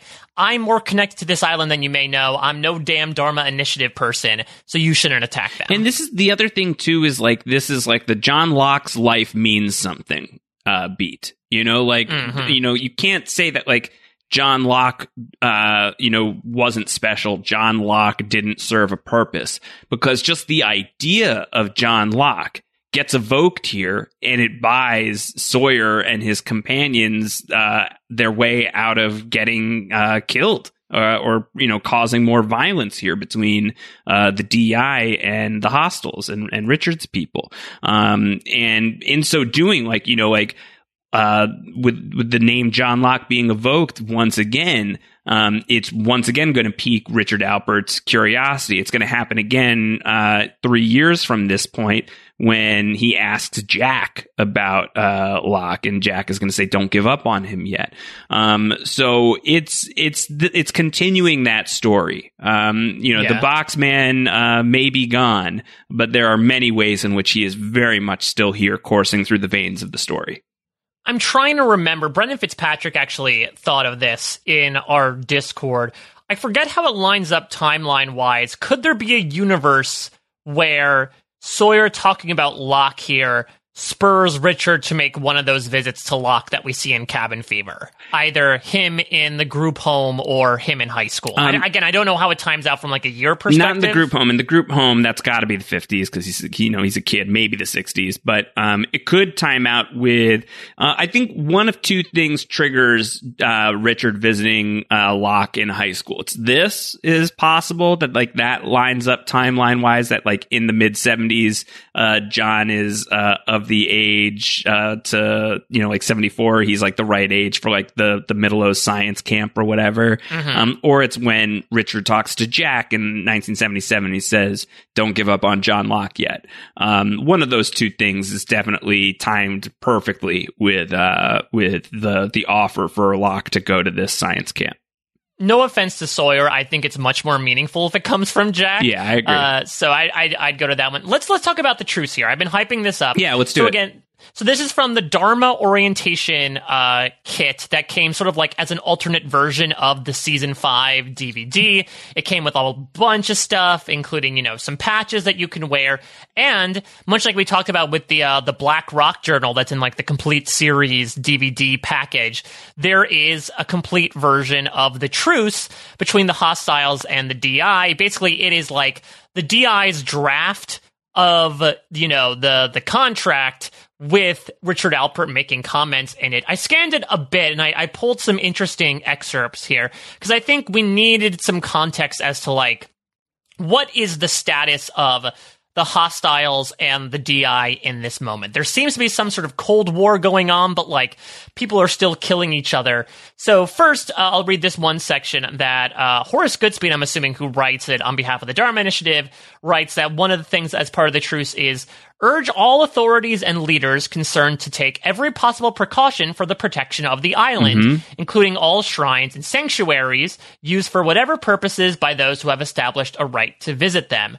I think that is important, and there's going to be like an addendum added by Richard Alpert, basically saying like, if the Dharma Initiative digs or drills any more of 10 meters into the ground, even in their designated territory, the truce is violated. Sorry, Saul, this might be on you. Then, because Hmm. what do you mean? This isn't my fault. I'm doing my job perfectly well. How dare you insinuate that I've got anything to do with this violence?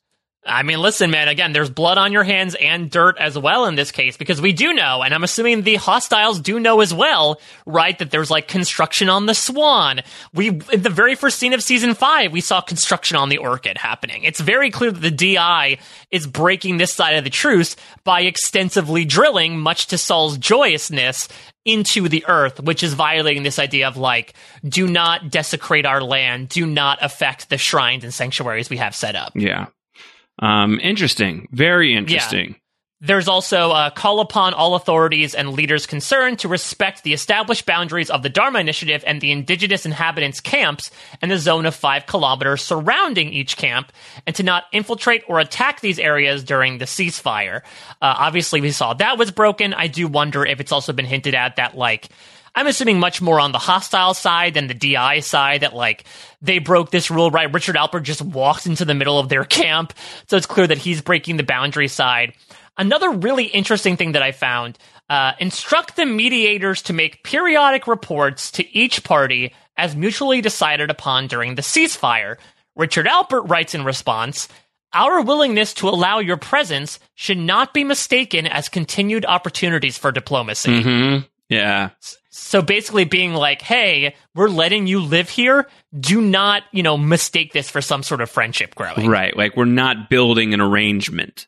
You know, like we're not building like a like an evolution of a, a, a beyond this arrangement. This is like Yeah, there's you don't die. We don't want to be responsible for like murdering everybody. Uh, yeah.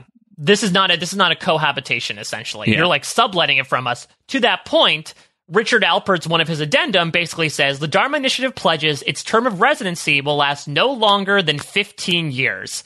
And that it also cannot exceed 216 members at any one time on the island.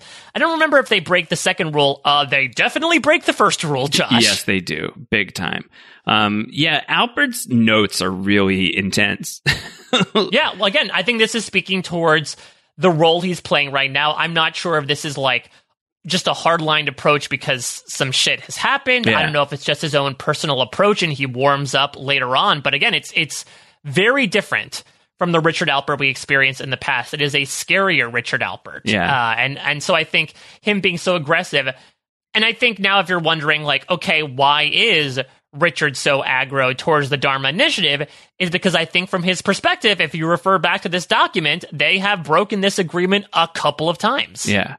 Uh, the the note of like we're not the ones with uniforms is so like dangerous and like please define quote unquote war materials. Uh just like the things that like he wants to specify uh and just like the efficiency of language that Alpert uses to just like totally deconstruct the truths uh is is really really really powerful and awesome. Uh it's just it tells you so much about the character. It's just like it, it, and more than that like I think like this like little piece of ancillary content i think just like does a lot to sort of like underscore the danger at the heart of the island Absolutely. Considering that he is at this moment the person we know who is closest to the island besides the people themselves, I would be intrigued. We've put out weirder calls before. If there is like an expert on contract law, I would love it's on Lostpedia. Check out the truce and see can you provide opinions as to like who makes it out better here in Yeah. the deal? Yeah. You know, like was this did the Well, DI we don't see uh, like the- miss out on things? we don't see the full extent of his counter uh proposals right Yes, though again, if this was Horace Goodspeed, you would imagine he pretty much accepts these at face value, right? Like I don't know how much arguing back and forth there is. Yeah, I don't know that we need a contract lawyer because I think like Horace probably is just going to end up capitulating to whatever Richard proposes. Right, exactly. He's like, listen, you're just giving us a place to do our work. Sure, that's fine. Yeah. Yeah, uh, yeah, we won't go five feet, five kilometers outside our area whatsoever. You know, so don't hear that drilling noise. That's nothing. That's a bird. That's the Hurley bird. It's the Hurley bird. Um, all right, so uh, Sawyer has made his move and it works. Right. Well, it works in the moment. There's there's still one more thing that needs to happen. So they go to it seems like an infirmary. I'm assuming, right, where uh, we see Amy is sort of like lying over Paul's dead body. Paul is and he dead. Paul is dead. We don't need to play that backwards. Uh, but Sawyer basically tells Amy and Horace, like, I basically got Richard to go away and not, you know, bombard the place, but they're going to have to take Paul's body here. I always wondered about this, Josh, especially with the revelation of like what the temple is. Do you think there was any sort of like hanky panky, we're going to do stuff with Paul's body, or is it more so like I hope insult there to was no hanky panky with Paul's body. I, I really hope not. Man, the hostiles are really screwed up people. Oh my god, Mike. no. But I mean, listen, they, they, we know that there's like a big pool in a temple, right, where you can like dip a dead body under and they come back to life. Right. Um, I don't know, like, cause it feels like when, uh, when they do this with Sayid in season six, it's like not a nothing deal. And when they, uh, presumably do something like this with Ben, uh, later in the season off screen, like there's a lot of caveats involved. Like he'll never be the same and like it's going to be dangerous. Uh, and I, and you get the sense that like they do it for Ben largely because, um, Ben is like pretty important to unraveling the DI. Like they've got their eye on like Right. grooming him as a mole, you know? Right. Remember, this this would come assumingly after the scene where the monster has sort of like taken the guise of Annie and has led Ben out to meet Richard. Right, right. Um, so at least, well, when Ben is shot, like very much yes, very much yes. So like I think, um, uh, I I don't think so. I think like over just Paul. No, I think it might be to like What's so important about Paul? you know Paul is Saul's brother. Uh, you know, Yeah, our parents weren't very creative. yeah. Uh, forget him. I'm not even that upset about Paul. I thought Paul was, uh, he, he- he was a jerk anyway. Uh, he was always getting himself in trouble, interfering with my, tr- I, I, it's not convincing anyway. I'm really Yeah. upset. Um, yeah, well, I'm gonna have to call our sister Gall. It's me, Saul. Gold terrible name. Oh god, the unmitigated gall. Um, yeah, I think it's probably more like let's deprive them of uh, their ability to mourn properly. It's like a demor- Mm. It's like a demoralizer. Yeah, it's a good tactic to like weaken the opposition. They're right, horrible. from you that know, everybody here is horrible. Like no one's like a good person in this situation. Well, speaking of that, let's talk about Horace here, right? Because this is also a really weird situation where we know this was Amy's husband. We know that Horace and Amy are eventually going to be married.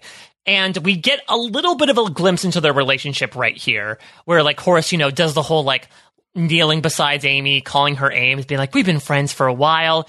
I don't want to make you do this, but like, we're all gonna die if you don't give up this body.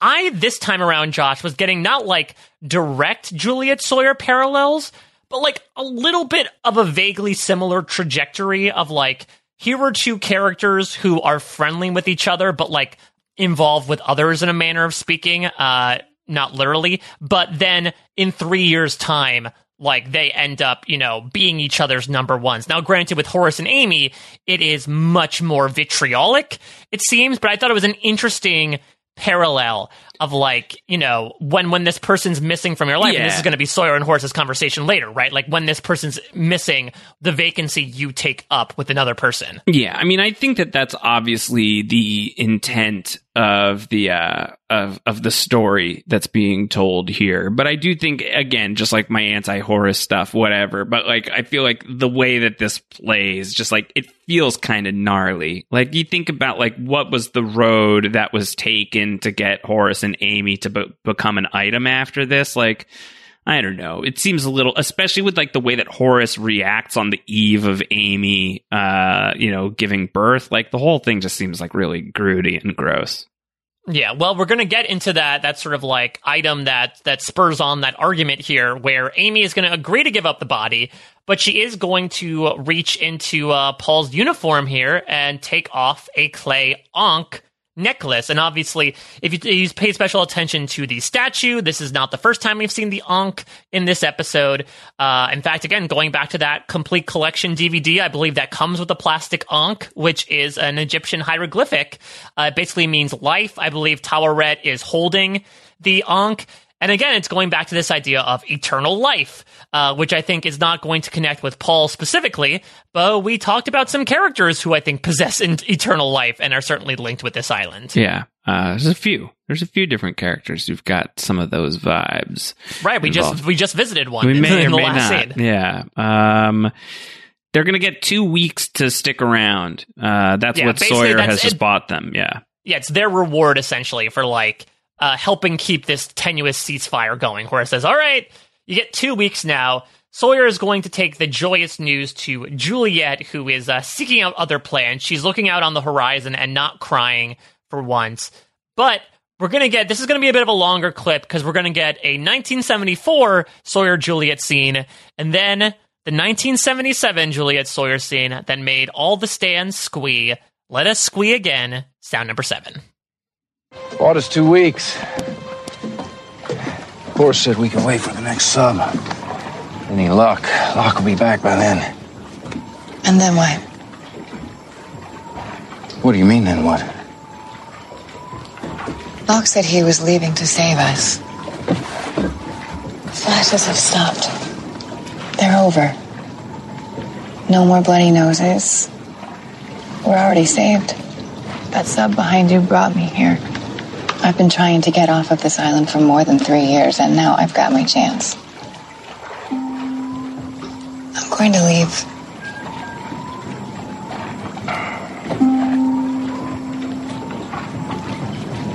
You do realize it's 1974. Whatever it is you think you're going back to, don't exist yet.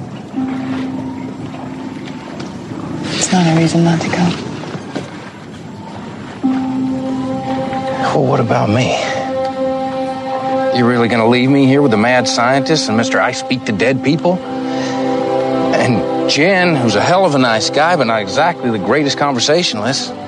You'll be fine. Maybe. Who's gonna get my back?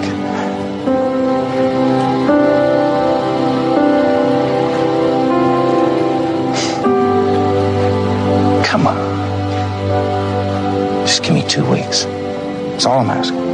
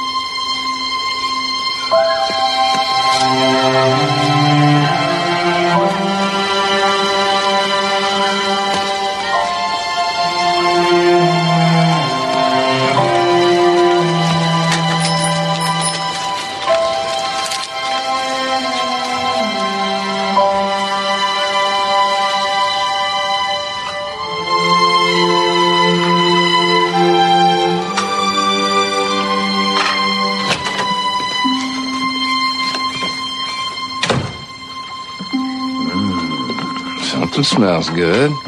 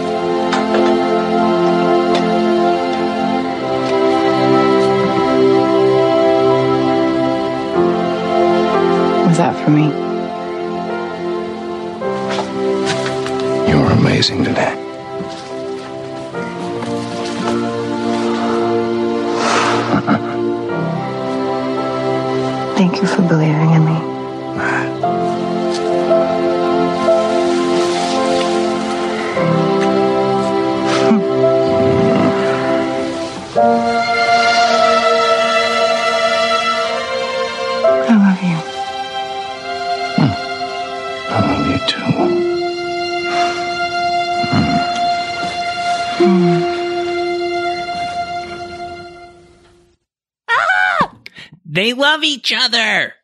And they keep saying, mm, and I'm Yeah. assuming it's them kissing and Yeah, not them go- eating the pasta. Mm, mm. Oh my god, this linguine. Oh, it's delectable. Oh my I won't. god, are those ramps? Wow, the island has ra- Where did you find ramps? Man, this Uh, island has everything. On the island, it's always ramp season. To be fair, though, I think that uh, if they if they had to go for produce, they had to spring for some. You can just like put in a request on the sub, right? like it's leaving every two weeks. Yeah, that's gonna be, gonna be hard to put in the request for ramps. Uh, those are hard to find, hard to come by. Um, it's so cute. Yeah, and I and I love it. It's it's weird though because if you think about it on paper, Juliet wants to leave. She gets convinced to stay a little while longer. And same old song, right? Like she ends up staying for years and years. It's basically a lot of the flashbacks we've experienced previously for her, but there's something different here. Because it's not like she's forced to stay, now she wants to stay. Right. And that makes a world of difference. The element of choice. And look at it, where she is incredibly miserable in all of her flashback episodes in seasons one through four. And here, I would assume these are the happiest three years of her life. I don't think we've ever seen uh, and never will see Juliet happier than we see her in um, this scene. Uh, I agree. uh, aside from sideways stuff, but she's dead at that point. Um, you know, like uh, beyond that, like this is the stuff. Uh, and it's so great because like up until now, like for both of these characters and why it's so wonderful is like Sawyer, eh, Sawyer is all about like pushing away anything that feels like it could be nice. Uh, and Juliet herself has like, um, put up these, uh, these like ice walls in order to like protect herself from the Ah, speaking of Once Upon a Time. you know the hurt of the island and um you know like uh like the ways in which she's had to like uh like guard herself to be like uh, a tough as nails other right? And like you know killing danny and stuff like that. Um and they both just like those guards drop here uh and uh i love the way they both play it. Like it in in in ways like at the time i think it felt very weird for some people but then like you think about the full arcs and i think for many people obviously not everybody we'll get into that like it, it really does work. Uh and i think um one of the things that's jarring about it though at the time is like they almost feel like completely different human beings. Right. It's very much as like an opposite attract type of thing of what they represented. But I think, again, when we've been plotting this out ever since uh, she tased him back in season three, that like they are two characters who take very different approaches to life thus far, but like they can almost find common ground in a certain perspective. And I do think the, for lack of a better term, trauma that they have been through, especially at the beginning of season five, has had them find each other. And we've certainly seen cases of that in real life, right? Like there are many stories of people who came to know each other through various tragedies. And through that, through the heightened emotions behind that, they're able to find comfort in each other. The Sawyer stuff is the really interesting side of things. Maybe it's just because we know Juliet for less, but like you said, like it is wild to me. And it's interesting. You saw Sawyer kind of go for this, like when he's uh, saying something smells good. It reminds me a lot of Eggtown Baby when he says, "Oh, coffee smells good" when he's walking by Kate and Claire. And I think that to him though was him trying to set up this fantasy of, as Kate told him, playing house that gets broken. I think Sawyer realizes in these three years, and I guess it, it is sad in that we don't really see this transition happen. It largely happens off camera. But like this idea that he can be happy. He can be that person that like ambles home every day saying something smells good and like be that person he was trying to set himself up to be. He just hadn't found that right person yet. Yeah. And it's it's it's incredibly beautiful to see. Again, it it stinks from like his own therapeutic perspective that we largely saw it off camera. But I I love seeing this change. And it also it's going to make the ending really hit because you really see how much these people have set up a life separate from the Oceanic Six. Yeah. Uh, and as much as the Oceanic Six, we're talking about like when we left, everything went haywire. We have to go back and save Sawyer and Jin and Locke and everybody. It seems like these people spent three years not only to help accommodate for the fact that that was the same amount of time the Oceanic Six spent off island, but almost to say like, here's this diverging point, And in the exact same amount of time, these two groups of people have lived completely separate lives. And to see like how they have gotten settled and moved on in a manner of speaking, much like Charlotte's body, what happens when those bodies come back to life in a Dharma van? What happens then? Yeah, and I think um, the uh, the scene is so important. It's not just great, but it's really important that it's great. Like if it if it's not great, a lot uh, doesn't work because of your point. Uh, that like this is really this moment uh, more than anything else we've gotten in the episode, the friendship between Sawyer and Miles uh, suggests the passage of time. Jin being able to speak uh, fluent English certainly uh, suggests the passage of time. But these two characters who have only really started like meaningfully interacting in a big way in this season um, a little bit towards the end of last season, being together in this capacity. If this doesn't work, the whole thing falls apart. Um, this relationship existing tells you everything you need to know with three years later. Exactly. It really implies like who these people have become and what they've gotten settled into. Because like they, find- with the Oceanic Six, they had flash forwards. They had like a full season of story that they could really develop this out we missed this entire three years. And while it would be phenomenal to see what happened, like, I think like this is the stuff that would be incredible for like a lost comic book series or something like yeah. this. It's like to explore the Dharma years. Uh, one one big old missing piece. It would just be awesome. Like that. That for me is the thing that I would love. Is like uh, either a graphic novel or like a like a, a, limited series or a few limited series that like take place during this time. I would love to know more, but you don't need to because this scene is so good that this scene accomplishes for the left behinders um, what all of season four accomplished for the Oceanic Six. That's mm. very impressive and difficult to do. Yeah, that's a really great point that it's like so evocative of how far these characters have come. And even just down to the color choices.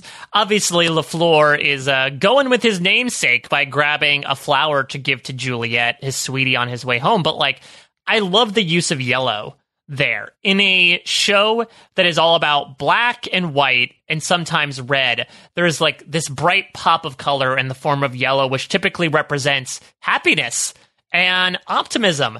This is not a very happy or optimistic show. I think, like, in spite of what the final message of the show is, there's a lot of darkness involved. And to see this, like, bright spot in their lives represented in what Sawyer is holding, it shows that they were able to grow something bright in the dark sediment of this island that has provided them with so much heartbreak, especially from Juliet, who remember was basically like a prisoner of this island for the past three years as someone's plaything. For Sawyer to like now be able to walk home to his wife who willingly stayed on the island because she loves him, holding this flower, it's like, we grew this. You know, this is something that we worked on together, that we nurtured we were able to make the impossible possible. It's not miracles don't just happen on the island in the form of smoke monsters or polar bears or what have you. Uh, they exist sometimes from a relationship perspective as well. And I think that's where the fun of Juliet and Sawyer comes in as well. Is that these are two characters that really don't make any sense and probably off island would not necessarily look each other at any point on the street just because of the, the, different lives that they lead. But the situations that they've been thrown into allow them to sort of break down those labels, those roles to play, as James Ford says in the first couple episodes of Lost, and see them for who they are. To see James Ford instead of Sawyer, to see Juliet Burke instead of the mole. It allows them to, I think, see eye to eye and find out that that person was right there all along. I, I think it is incredibly beautiful, and it just makes me to your point. I, I, want a radio play, is what I want. I think that's a good compromise. That'd be fun. Like, yeah, we're not going to get the visual, obviously, because everyone is much older. But I think I think we'd be able to have the characters do like a script reading or a radio play of some sort of missing piece episode of what happens to this crew in the intervening three years. Um. So it's not like this feels like I think in many people's memory this feels like the end of the episode, but it's not. There's there's two more scenes to to go through. Yeah, so let's start here. Obviously, this is a big closer, right? Because it's a big moment. Holy crap, they're together. Uh, but like you said, I think this is a big microcosm of where things stand in 1977, with everyone kind of moving on up to this point. And to show how much things have changed, we're going to get sound number eight here, which is another scene between Horace and Sawyer. But the roles are quite reversed, just showing what a difference three years makes. But Sawyer is going to use this opportunity to opine on his own idea of what he left behind in 1974. Wake up, boss. Uh, oh. How's your head? It hurts. I got good news and bad news. Which you want first? Oh. Good news. You're a daddy. News is you missed it. Oh, gosh. Amy, she had the baby. It's a boy. A boy. Oh. Oh. How about you tell me why you're too busy drinking and blowing up trees to see him get born? I was, uh. I was looking for a pair of socks, and all of mine were dirty, so I went to grab a pair of Amy's, and I found this in the back of her drawer. It was Paul's. You got in a fight over a necklace? I know. But it's only been three years, Jim. Just three years that he's been gone. Is that really long enough to get over someone?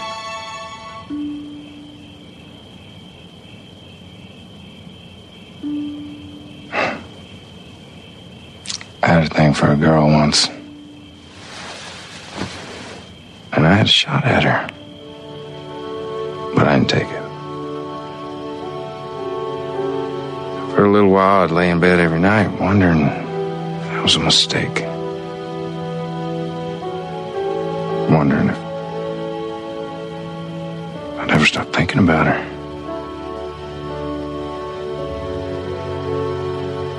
But now I can barely remember what she looks like. And her face is. She's just gone. And she ain't never coming back. So.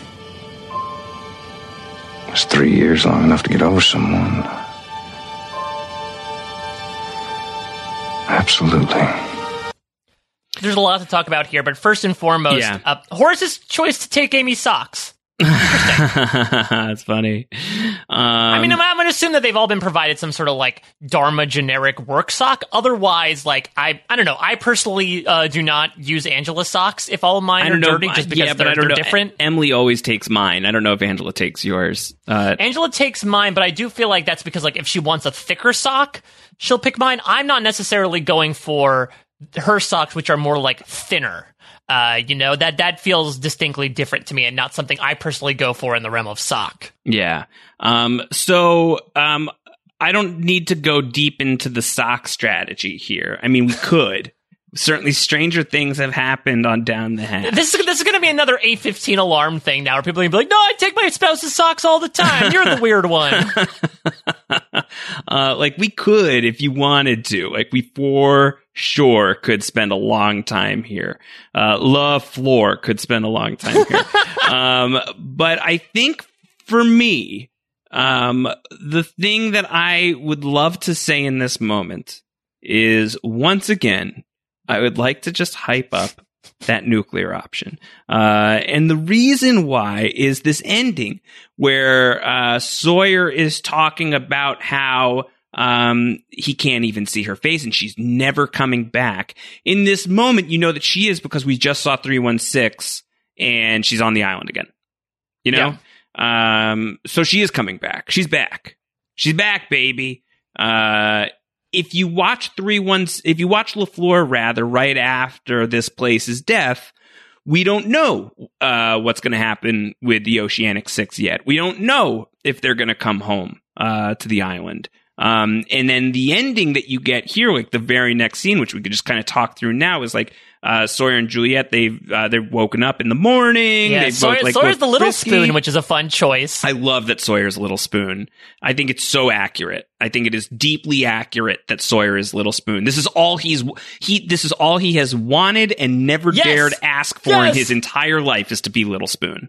That's what it is. Is that he has tried to present himself as the big spoon this entire time, He's but all he wanted He's to be was the little spoon, and his- he found it. in his heart. All all of these machismo men on this show and in life, all of them.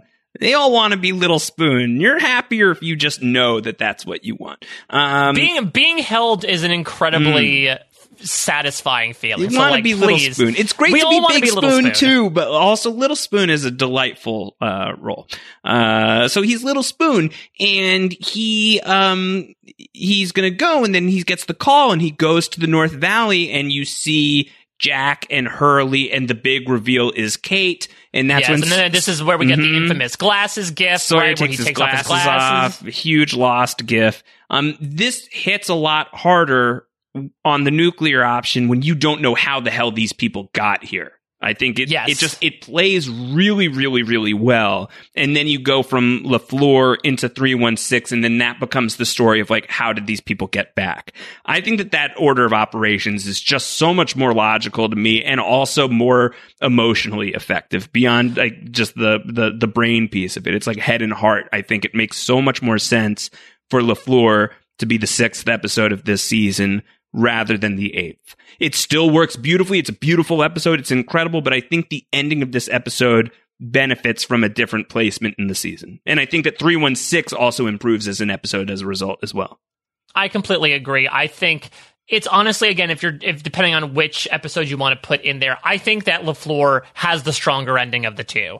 I think the revelation of Hurley, Jack, and Kate being back, no offense to Jin, but is a much stronger revelation than, oh, Jin is wearing a Dharma uniform. Right. Personally, because there is emotional attachment. Again, no offense to Jin, but he doesn't have that per- much personal attachment. Maybe if Sun was part of that group, that would have been more of a powerhouse ending. Jin showing up in the in the jumpsuit is uh, more of a shock. Like maybe that plays differently if like at that point we don't know that Jin is alive somehow, and like Mm, the, interesting. the Jin piece is revealed in LaFleur or something like that. I don't know, but like that just plays as a as a twist rather than as like something emotional. Whereas this this version of events plays as both a twist and it's emotional. Um, now, that being said, in terms of timing, what you get out of that last clip is you do get the irony, right? So you're sort of replacing that with genuine shock at the end. But you, what you do get out of this placement, at least coming after 316, is you do get like the pit that lies with Sawyer genuinely saying, in my opinion, like, I have gotten over Kate. I used to think about her all the time, but I realized, like, see what's in front of you for once. Put on your damn glasses. Don't be afraid to solder two things together, even if you look like Harry Potter got run over by a steamroller, and look at what's around you and take advantage of that. When you know in the back of your head the entire time, Kate's on the island. This is going to mess things up. I do think the part that has probably aged the worst as a part of this, and we'll actually get into it with the feedback, I think is the skate of it. I think is the implication that that ending hints towards, right? Of like, Sawyer's finally happy, but here comes Kate again. What's gonna happen? I feel like, again, uh, I, I've sort of opined that I, I'm not a fan of them constantly poking that love triangle slash quadrangle in seasons three and four. And on paper, this could be seen as an opportunity to do so. Like you said, especially focusing on Kate at the end instead of, I mean, Sawyer has a connection with all three of these characters. You really could do it about anybody of those three who come back. But I think in showing Kate, it's really, and especially at this point, like you said, since we already know she's coming back, it sets up this, uh oh, trouble in paradise. What will happen to Sawyer now that the person he thought he'd get over is now back in his life? Yeah. Uh, it's good. It's it's a it's a good ending. It's not a it's not a great ending. And I'm still gonna you know as we're moving into the rankings, like I'm still calling LaFleur a 4.2. Like this is just it's an Mhm. exceptional episode of the show. I love it very much. It's very affecting. It's very important. And I think the degree of difficulty behind this uh, is as high as the degree of difficulty as anything that we've discussed uh, in season five so far, and maybe harder because it's you know the time travel stuff is like you really got to like make it make some sort of at least internal sense. But this is also on top of all that, like you have to like stick a really tricky emotional landing, and I think that they absolutely do. I think that there's a couple of uh, tweaks that that I would make given the wheel, but I don't have the wheel, and like even in the version that it exists, it's still like just a sublime episode of the show that I'm I'm you know very happy to call a perfect episode. Completely agree. So I gave it a 4.1. I'm still trying to verbalize why. I think it's just like a gut feeling for me that from my perspective, it doesn't feel like a perfect episode to me. Maybe there's some sort of like je ne sais quoi missing that there's no like incredibly moving powerhouse of a scene for me. Maybe it's because it's not really an ensemble episode. Maybe I'm just missing that characteristic of it. But like, it's a 4.1. It's a near perfect episode of Lost, uh, in my opinion. It is incredibly well done. As I said before, my favorite episode of the season, bar none. I think it does such a great job of really having to like, it has a really difficult handoff to do. It's a relay race where it's handing off this the time travel part of the season into now the Dharma in the 70s part of the season, all the while trying to maintain this big step in this character arc, multiple character arcs, accounting for a three year gap in time that we do not see, yet still bringing emotional warmth and beauty to it. And I think it absolutely checks all of those boxes. I'm definitely in your camp that I think this works better before 316. I really like the revelation of like, how the hell did they get to the island before we get the whole explanation of it? Maybe that's where it ends up being a 4.1 is like the placement of the episode overall, but like, I really can't complain too much. This, I think, mm, I don't know. I guess by default, is this like this has to be the best Sawyer episode? Like I don't know if the Brig counts as a Sawyer episode. If Right. it doesn't, then this is bar none the best Sawyer yeah, I mean the the brig is a John Locke episode. Um, so yeah, I like he's heavily involved, but it's you know just in, on the technicalities. Um, the audience uh, gave it a four, is where we netted out on that. So that's really really high. Uh, that average uh, for the audience is uh, matched only by um, because you left. Um, but with my score, your score, the audience's score, it's a 4.11. It is the king of the mountain of season five thus far. Yeah, and again, we'll we as we said in the beginning, we shall see. I think it's just such a well done episode. I do agree that I think those who take umbrage with lost seasons, especially season five, like this is a good example of a pretty plot heavy episode, but still brings a lot of character into it as well. So if people sort of come in with this incorrect adage of, well, Lost just pivoted to plot and they don't really focus on the characters anymore, I think LaFleur is that rare back half episode, like you said, along with the constant, some might argue Ab Aeterno, that like everyone can kind of get around of like, well, I don't like season five, but oh, damn, LaFleur. That's a Mhm. pretty damn good one. And it is indeed. It's a pretty damn good episode of Lost, Josh. And I am so happy to have like ended this little, again, transitory middle period of season five so well with such, such a strong episode to set us into the 70s. Um, all right, let's get into some feedback. But before we do, let's take a quick moment to thank our sponsors for this episode of Down the Hatch. Those are our friends over at Geico. Do you own or rent your home? Sure, you do. And I bet it can be hard work. You know what's easy? Bundling policies with Geico. Geico makes it easy to bundle your homeowners or renters insurance along with your auto policy. It's a good thing too, because you already have so much to do around your home. Go to geico.com, get a quote, and see how much you could save. It's Geico easy. Visit geico.com today. That's geico.com. Um, Mike Bloom, we are now going to hear from uh, a great friend of the podcast, and that would be Oh my gosh, the great Jesse Camacho has written in. Ooh. And Jesse Camacho is a huge Sawyer fan. Uh, and by his own admission, a big skate fan. Loves Sawyer Mhm. and Kate. And so Jesse wrote in with like a Riley sized essay. Uh, and Jesse said, I feel like this whole essay is going to be a hot take. Uh, so let me Ooh. so let me talk. Let me start with what I feel we'll all agree on. Is what he says. It's an elite episode of Lost. I even give it a four point one. It's super well written, beautifully performed, and pushes the story and characters to new and exciting places. So here is what Jesse is going to go on to say. I'm going to read it in full from Jesse. My problem with this episode is not actually the episode itself, but the aftermath of it. At first, I liked LaFleur as a study of how far Sawyer had come as a character. The storyline is, in many ways, his graduation from conman to hero, and Josh Holloway acts the hell out of it. But the way this storyline is introduced and how it's ultimately viewed to me is super inconsistent. Sawyer's life with Juliet, his friendship with Miles, and life as James LaFleur, it's portrayed at first as the perfect lie, a fantasy, a con, just as the Oceanic Six's life is off island at first. It all seems so perfect, but it's not. It was this knowledge and Darlton talking of the fact that this is all a fantasy in interviews that made the episode play well for me. The sudden appearance of Sawyer and Juliet as a fully formed couple with very little buildup, the partnership of Miles and Sawyer with equally little buildup doesn't feel as cheap when you frame it as something that is not supposed to last. It's just an obstacle, temporary. I am 100 million percent convinced that the original plan for the series was for Jack to die and Sawyer and Kate to escape together as the ultimate endgame couple. But Sawyer and Juliet's surprising popularity changed everything.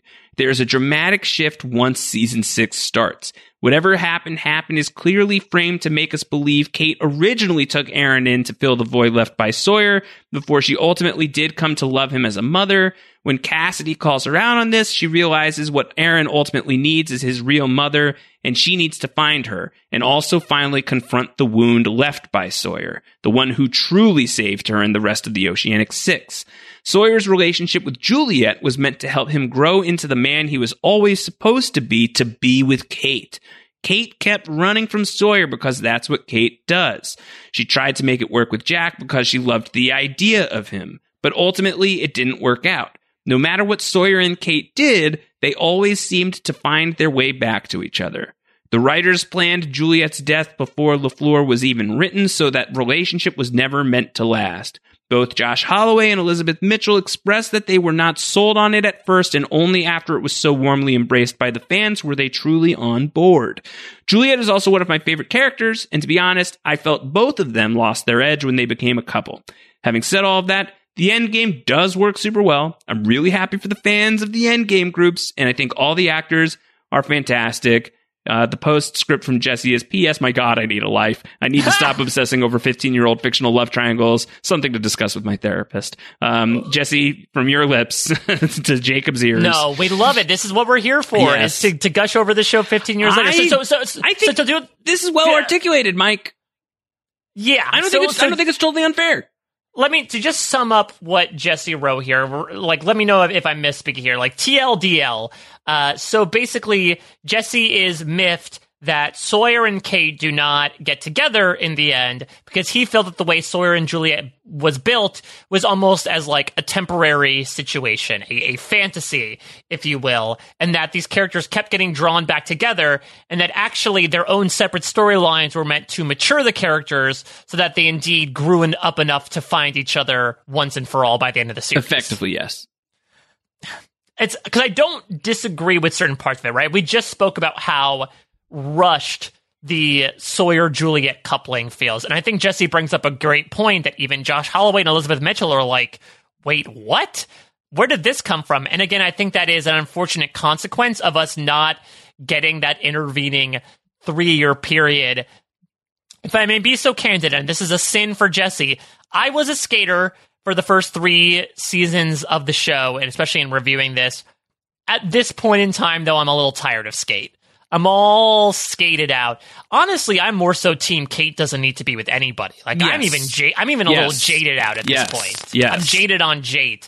That now, and we're gonna get this even more in whatever happened happened. That I'm more so just like Kate, go do your own thing. And so I'm gonna, I can absolutely, I actually agree with Jesse's point about how this could be perceived initially as just like a, well, it's it's almost like in you know uh, in the typical Sam and Diane relationship of like these two people find different partners, they learn from it, and then they find their way back to each other. The Jim and Pam of it all. I will disagree that I think these two characters should have been led back to each other. I think it's more so a sign of like you made this point many times in the past, Josh, that these two characters were so important to each other to learn about themselves that it doesn't necessarily mean they were fated to be together. And I will also disagree with the fact that Juliet and Sawyer being together uh, made them both lose their edge. Yeah. Because I feel like that does a disservice to the characters of like, well, I liked you less when you were together. It's just exploring different personality sides of them. Sorry, Jesse, what you're kind of implying is I like these two characters better when they were unhappy, which I kind of disagree with. Yeah, but I I think like um I think I think like seeing sort of like the lines of what were being sketched out. Like I, I think that Jesse is connecting things that like make a lot of sense to me in terms of like where it seemed like things were going. Um Mm. but I I think that there is you know it it feels like sometimes it's not great to abandon a plan once like the audience has figured out where you're going and then you get scared and shy and so you pivot. Like that might be Westworld. You know, like that's not always the the best reason to do something like that, and in fact can lead to disaster. But I think something that is um, not uh, the worst thing in the world to do. Listen, like having like the fans dictate where you go can not, can be like a really bad choice. But I Mhm. but I think that like hearing the rhythm of stuff and then being inspired by it. Like it's a fine line. It is a tricky line. And I do think that in this case, this to me seems like a case of like inspiration was struck rather than like uh, pressure was applied. I think it became more of a situation of like, oh, this is actually a really fascinating um, direction to take these characters when we had this other idea initially. Um, I'm I'm thrilled with where it ultimately goes for these characters. I think ultimately it is the right thing to do for both uh, for really all all four of the characters that are involved in this. Um, but I think that it is it is the best argument that I have heard as to why maybe uh, the Juliet and Sawyer thing doesn't work for someone. Um, I think it's articulated. I think it's articulated really well. Um, I ultimately don't fully agree with it, but I think that it's a. I think it's a. I think it's a, a well. Uh, well crafted argument of like why this is just not something that's landing for for somebody who otherwise really loves Lost. No, I love that argument from Jesse because I think it's also a great reminder of, to the point that was made, like how people were kind of feeling at the moment. To the point that you made before, Josh, right? Of like Sawyer and Juliet. Where the hell did this come from? I'll admit I'm someone who was not necessarily all the way in on Sawyer and Juliet until like years after the fact, and especially not until you saw the full arc of things. I think it's really interesting that, like, like you know, uh, Jesse so wisely said, Juliet's death was already planned out at this point. But I do wonder if at this point they had ideas of what they want to do with Sawyer and Kate, right, in season six. Of, okay, do we do something here? And if they did, at what point was that abandoned? Was that a response to Sawyer and Juliet in the intervening months between seasons five and six? Was it like a we don't really have anything creative to do with the two of them at this point in time? I'd be very intrigued to know because again, I, I agree with you and I agree with Jesse that it seems like it was set up to happen, like the alley oop was there, but the ball was not dunked into the skate hoop for whatever reason, and I would be really intrigued to find out why that's the case. Yeah, yeah, for sure. Totally agreed. Um, the Ben behind the curtain uh, chimes in says Sawyer's advice to Horace is both bad advice and not entirely true of Sawyer, right? Amy would definitely not be over the trauma of watching her husband die after three years, and it's entirely understandable that she'd still have his necklace. And Sawyer was surely 100% lying about not remembering Kate's face. Well, look, it wasn't literal, right? He's not face blind anymore, but I think it's it's therapeutic for him as well. I think we all have certainly had those times where maybe if it's if it's not about a person, if it's about a thing that we've been obsessing over, and we try to convince ourselves, right, of like, yeah, I don't really think about it anymore. That sometimes isn't true, but I do think there is something the validity in like when you speak it, it almost confirms it for you, and so I do think it's probably more for Sawyer for Horace when he says that. But yeah, I, I think also uh, Horace isn't exactly untrue here, as bad of a person as he is. Like three years is still nothing when it comes to mourning your husband. Yeah, it's not a lot. I mean, time is a nebulous thing, but um, yeah, I think there's there's a lot of there there. Um, from Brendan Fitzpatrick, Fitz says if James and the crew had been forced to go on the sub and had left, holy hell, that would have changed everything. What are their lives like if it had happened? Would you want to go back to the mainland, but in the past, knowing there's nothing there that you knew? Um, well, Sawyer is going to say when he and Juliet are being like forced off the island towards the end of the season, he's like, Uh, well, he, like, he he's like gonna do like the Biff Tannen thing. Like, Yeah. we'll get the we'll bet on sports games and become super filthy rich. Like it's gonna be great. Uh, like Sawyer has this like plan in his mind. Like he's had this ready to go. Yeah, I think that. Listen, I know that Sawyer's going to make the argument to Juliet, right? Of like whatever you want, it's not out there. But like they could make a fine living. Now the question is, do they have to like Kevin Johnson it and you know live underground because they don't want anyone to to find out their true identities? I'm not sure. Of course, this is all to say, would the island let it happen? Probably not because of everything that has to happen. You know, invariably they're going to get drawn back to the island in any way. But I could see the two of them like you know, buying an apartment in, in Chicago or something and like living out a quiet life together. Um, this is from Connor, who brings up something that uh, we talked about briefly. Do you think Sawyer had a plan of how to avoid the Dharma purge, or was he just hoping that Jack and everybody else would not only return to the island, but specifically to the 70s to tell him what to do? Uh, yeah, what was his plan here? Was he just like, he was like going to try and time it and they were going to dip out? Like, I think like it makes sense, Mike, that um, Juliet being embedded with the others probably knew some details about like when and how this happened. Yeah, I think she could be. Like, listen again. She was in. The, she Ben thought she was in his pocket, so she could. He probably told her a billion times when exactly this happened. I was wearing this weird wig. I was supposed to play years younger than I actually was. It was my birthday, and so Juliet's like, "Great, all we have to do is uh, take a little vacay when that day rolls around, and we're going to be fine. That's all we we just need to avoid that, and otherwise we can live like a relatively carefree existence." Um, from Dallin Servo, how does Sawyer get himself promoted to head of security so fast? I mean, A, there was a vacancy, but B, I think Sawyer's application came in that conversation with Richard Alpert. Yeah. Does it not? Where he can easily saunter in now and is like, uh, hey, just so you know, uh, if your main issue of security is handling the hostiles, me and Richard got an understanding. Look what I was able to do. I think if I was a Dharma person, I think that would put a lot of ammunition in my head to build this guy into a larger purpose. And if we know Dharma people, we know they love ammunition. Yes. Um, from Mariah, last one. Uh, I'm wondering if you think there could be any traction for a short time reboot that delves into the Dharma years for Sawyer, Juliet, Miles, and Jin. I think it's such a shame we don't get that development on the show proper. And as great of an episode as LaFleur is, it's something I've always wanted to see. But I, I, I think we talked about this. It's like the, the leave them wanting more. Mike, the more I think about your idea of like the radio play, it's like, you know, we have been, we have been, uh, in, in modern times, like the narrative podcast has been a Yeah. thing.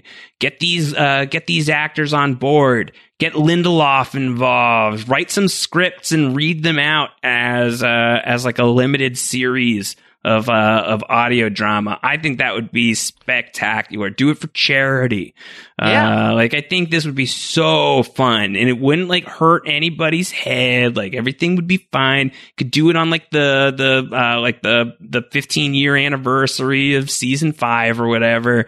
Get it done. Let's do this. This would be so much 4th, fun. 2024. It's happening now. Oh my Uh, the God. 15 year anniversary. Be so I, I think. I would love it because I think also, like you said, it involves like a small number of people, right? You basically just need Josh Holloway, Elizabeth Mitchell, uh, Ken Leung, and uh, you can bring DDK on if you could bring uh, Jeremy Davies on if you want to. Maybe you can do an episode where he's like, "Let me GTFO" right now, and then if you want to bring in some others as well, like you know, Pierre Chang wants to make a guest appearance, get some other people, maybe not Doug Hutchison, uh, but you can certainly, I think, do like again little missing piece size snippets of life in Dharmaville because there certainly is like to Mariah's point like there could be an entire series based around it. I don't think we need that much but I think it's one of the biggest narrative wells that has yet to be plumbed on Lost that could really be rich in material because from a character perspective so much must have happened during that time considering what we see Yeah. Um, all right. Let's do the MVPs and LVPs. Uh, you've got two MVPs. I've got three. I've got two LVPs. You've got three. In the MVP section, it's just going to be a matter of how do we uh, eke this out between Sawyer and Juliet. I think we netted out at three for Sawyer, two for Juliet. I'm two Sawyers. Uh, you're two. Uh, I'm, I'm two Sawyers and one Juliet. I'm two Sawyers I'm two Sawyers and one Juliet, and you're one Sawyer, one Juliet. Yeah, I think it, there could be an argument that it should be four to one, but I do think that like Juliet does some pretty. She delivers the shit this baby. This, is not insignificant, by the way, and I do feel like we totally washed over it. She know, delivers that's the thing, baby on the uh, island. This is Yeah. this is huge for Juliet. the streak is broken. This is some this is a trauma that she has lived with daily for three years that she was brought on to do this specific job and she is haunted by her failures day after day. I know that uh, Christian Shephard Muse is like, oh, you got to have what it takes and deal with failure on the reg as a doctor. But like, I feel like what Juliet experience is a, is a different ballpark entirely. And she finally sees a success. I think that also contributes very largely to the reason why she stays on the island as well. It probably is the most hopeful she's looked at this place the entire time that she's been here. Yeah. Uh, it's humongous. So, uh, she definitely deserves more than one point. Um, Sawyer does get them infiltrated into the Dharma Initiative, and that's a Herculean effort that he makes look so easy. Uh, and uh, and Josh Holloway does a really awesome job in this episode. Yes, but the two of them are clearly going to to bust up the MVPs. Just as I think we've got uh, two candidates in the LVP category. I gave both of mine to Horace. I don't like him. yeah, Horace again, not a great start. Almost the polar opposite of Amy. I'm going to throw one onto Horace as well, but I'm going to throw the other two here onto the hostiles. Uh, first one is because they like break their own rules, right, by just like seemingly killing Paul for no reason. And the other one because they let themselves like get outshot by Sawyer and Juliet. They like get taken down so handily. Now, here's a bit of a question that has been thrown about in the PSR Discord. Do the hostiles count as the others, Josh? Mm-hmm. They do. I think so as well. I, think, they, they're the same just- people. You know, they're Yeah, different. Just, just different because they have a different leader doesn't mean that they should have a different name, even though they're regarded differently. I think this is the same group, group. of people, pretty much. Like there's they're the others. Even if Benjamin Linus isn't with them at this point, I'd still consider them the others. Um, so after this, uh, Sawyer and Juliet are now in the top three for the season. Sawyer has five, Juliet has four, Locke still has eight. Locke's not going to be able to hold that lead. No, I think that especially with the big buff both of these characters got, yes, we're bringing more people into the picture, but considering the leadership positions that these two characters hold in Dharmaville, there's definitely more points on the map for them. Yeah. Um, and Ben is still holding it down as the LVP, but Horace has arrived. Uh, negative yes, and, three. and so and so has Phil. Phil is not as prominent as Phil Horace, is like, on the board. He has not scored. He's like on the board in terms of a character on the show. His time will come. Yeah. Because he definitely has already set himself up as like a little bit of the annoying stick in a mud that is certainly well I mean we'll see it especially I think in uh because I don't remember in the incident no he's not the one who shoots Sayid that's Roger Linus but like uh, another big LVP candidate but he certainly has his LVP moments coming up Yeah, for sure. All right. So next week, we shall be getting into Namaste, uh, coming your way on July 9th, July 7th for patrons of post show recaps. It comes early. Please consider signing up. Patreon.com slash post show recaps. To that end, uh, people who signed up for the post show recaps patron program in June who uh, came our way via Down the Hatch and via specifically Forrest Gump. Stay tuned. Very soon, you shall have something. Uh, you'll want to keep an eye on your uh, your patron messages uh, at some point next week. Uh, that's how soon. Uh, yeah that's it we're bringing you a pretty little flower you're getting we're giving form. we're bringing you a flower, and it's it's up to you if you want to share it with anybody else, but you'll get a flower. It's going to be delightful. it's gonna maybe gonna it'll be deli- weird. It's, it's certainly going to be a thing. It's coming your way. Uh, keep an eye on your messages on the inbox. Mike and I are, we are wont to do, pretty excited about something very stupid that we Oh, have so planned for you. stupid it's so stupid It's but it's going to be very exciting It's going to be great. Uh, no, namaste in general for next week, Josh. I know that you are not a huge fan of the episode. I would assume it might be one of your least favorites of season five. But yeah, I'm but that's, to take it down. you know, not saying much. I still really like it. I still really like it. I think it's it's a chess pieces mover, and I actually typically like I, I don't mind those episodes at all. I think like anything that like is getting you to like hang out with the characters on the island doing things is fun. Um, I just think relative to the rest of season five, yeah, I think it's a little slight. Yeah, well, I think it's tough. It's a tough act to follow, right? Say what you want to about these three episodes, but they are three incredibly eventful episodes that set up the end game of season five. I think Namaste is that one that kind of sticks out, right? Of like, okay, now our groups are combined. Yeah. what's happening now? Well, so like you know, like it could like I can imagine the argument of like, what's the difference between Namaste and then like He's Our You or uh, whatever happened happened or Some Like It Hoth uh, or even Dead is Dead. Why is this one getting singled out if they're all just like like kind of like getting us closer to the end game. I think more happens in those aforementioned episodes for one thing, but the bigger thing is that it is a more like solidly char- those are more solidly character focused episodes. Yes. Um like Namaste like is like sort of a Kwon episode. No, I mean the the like official loss claims Yeah. that it is not a centric character episode. Yeah, um, I think that I saw that it was like considered a Frank centric episode, which only slightly makes sense because like you begin with like Frank the crash, yeah, crashing, like, um, but like so there's like a little bit of like an untethered quality to to Namaste when like. Um, and like, why am I bashing that when like that was something I was celebrating earlier in the season? I think it's because like we have shifted a bit. And so it feels Right. like it doesn't like feel like massively regressive. It just like kind of feels like sort of like a bridge. It's just an extender. Where I think that He's Our You is a vital Sayid episode. I think Whatever Happened Happened is a vital Kate episode. I think Dead is Dead is a vital Ben episode. I think Some Like It Hoth is the vital Miles episode. it's literally the only one. you know so uh, i'm like very high on those episodes i love all of those episodes they're gonna they're gonna rate extremely high for me uh, so namaste is just it's gonna rate a little bit lower for me but i still really enjoy it because it's season five of lost and i love what they're doing right now.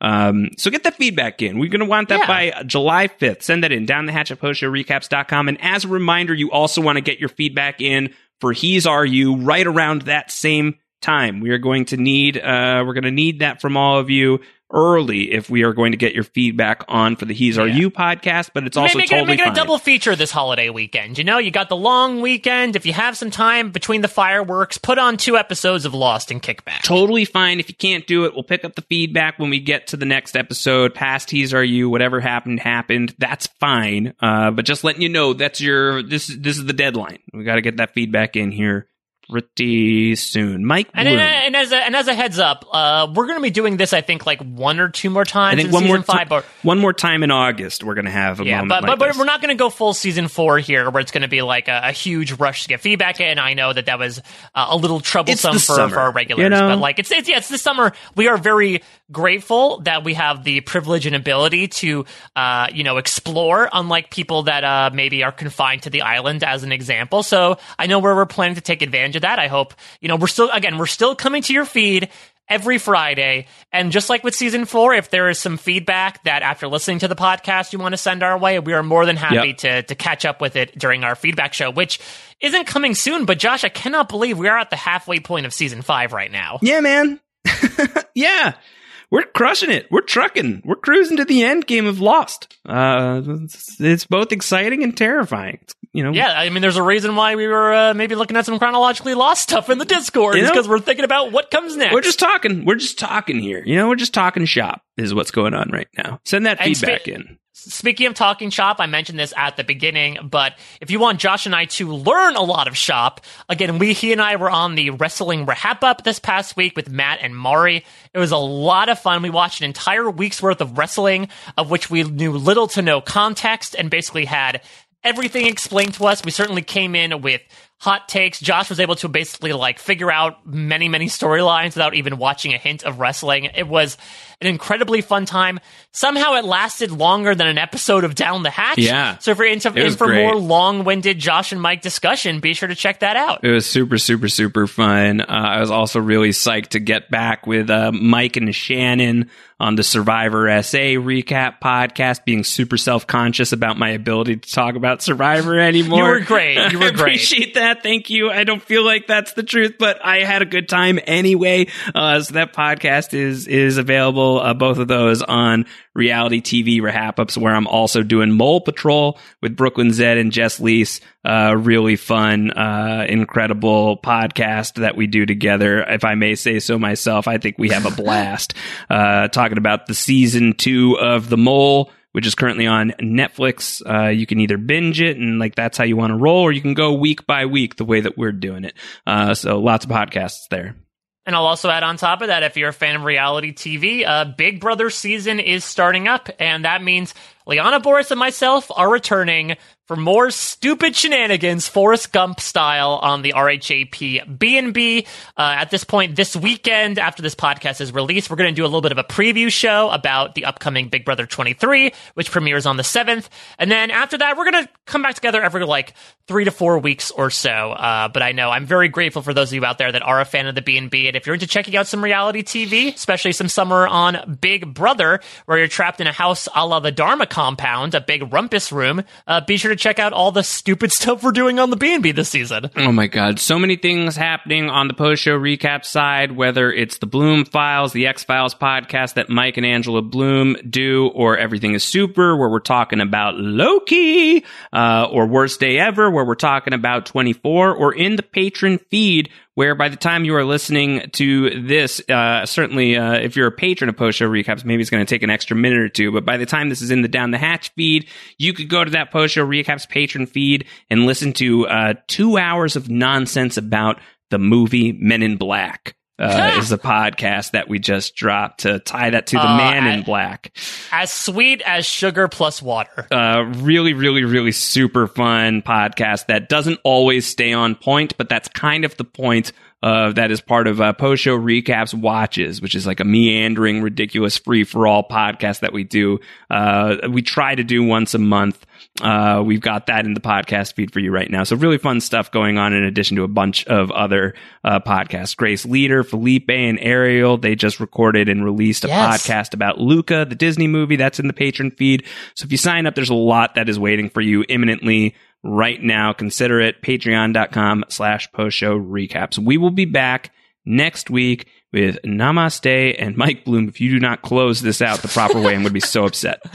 Of course, Josh, your wish is my command, boss. Here we go.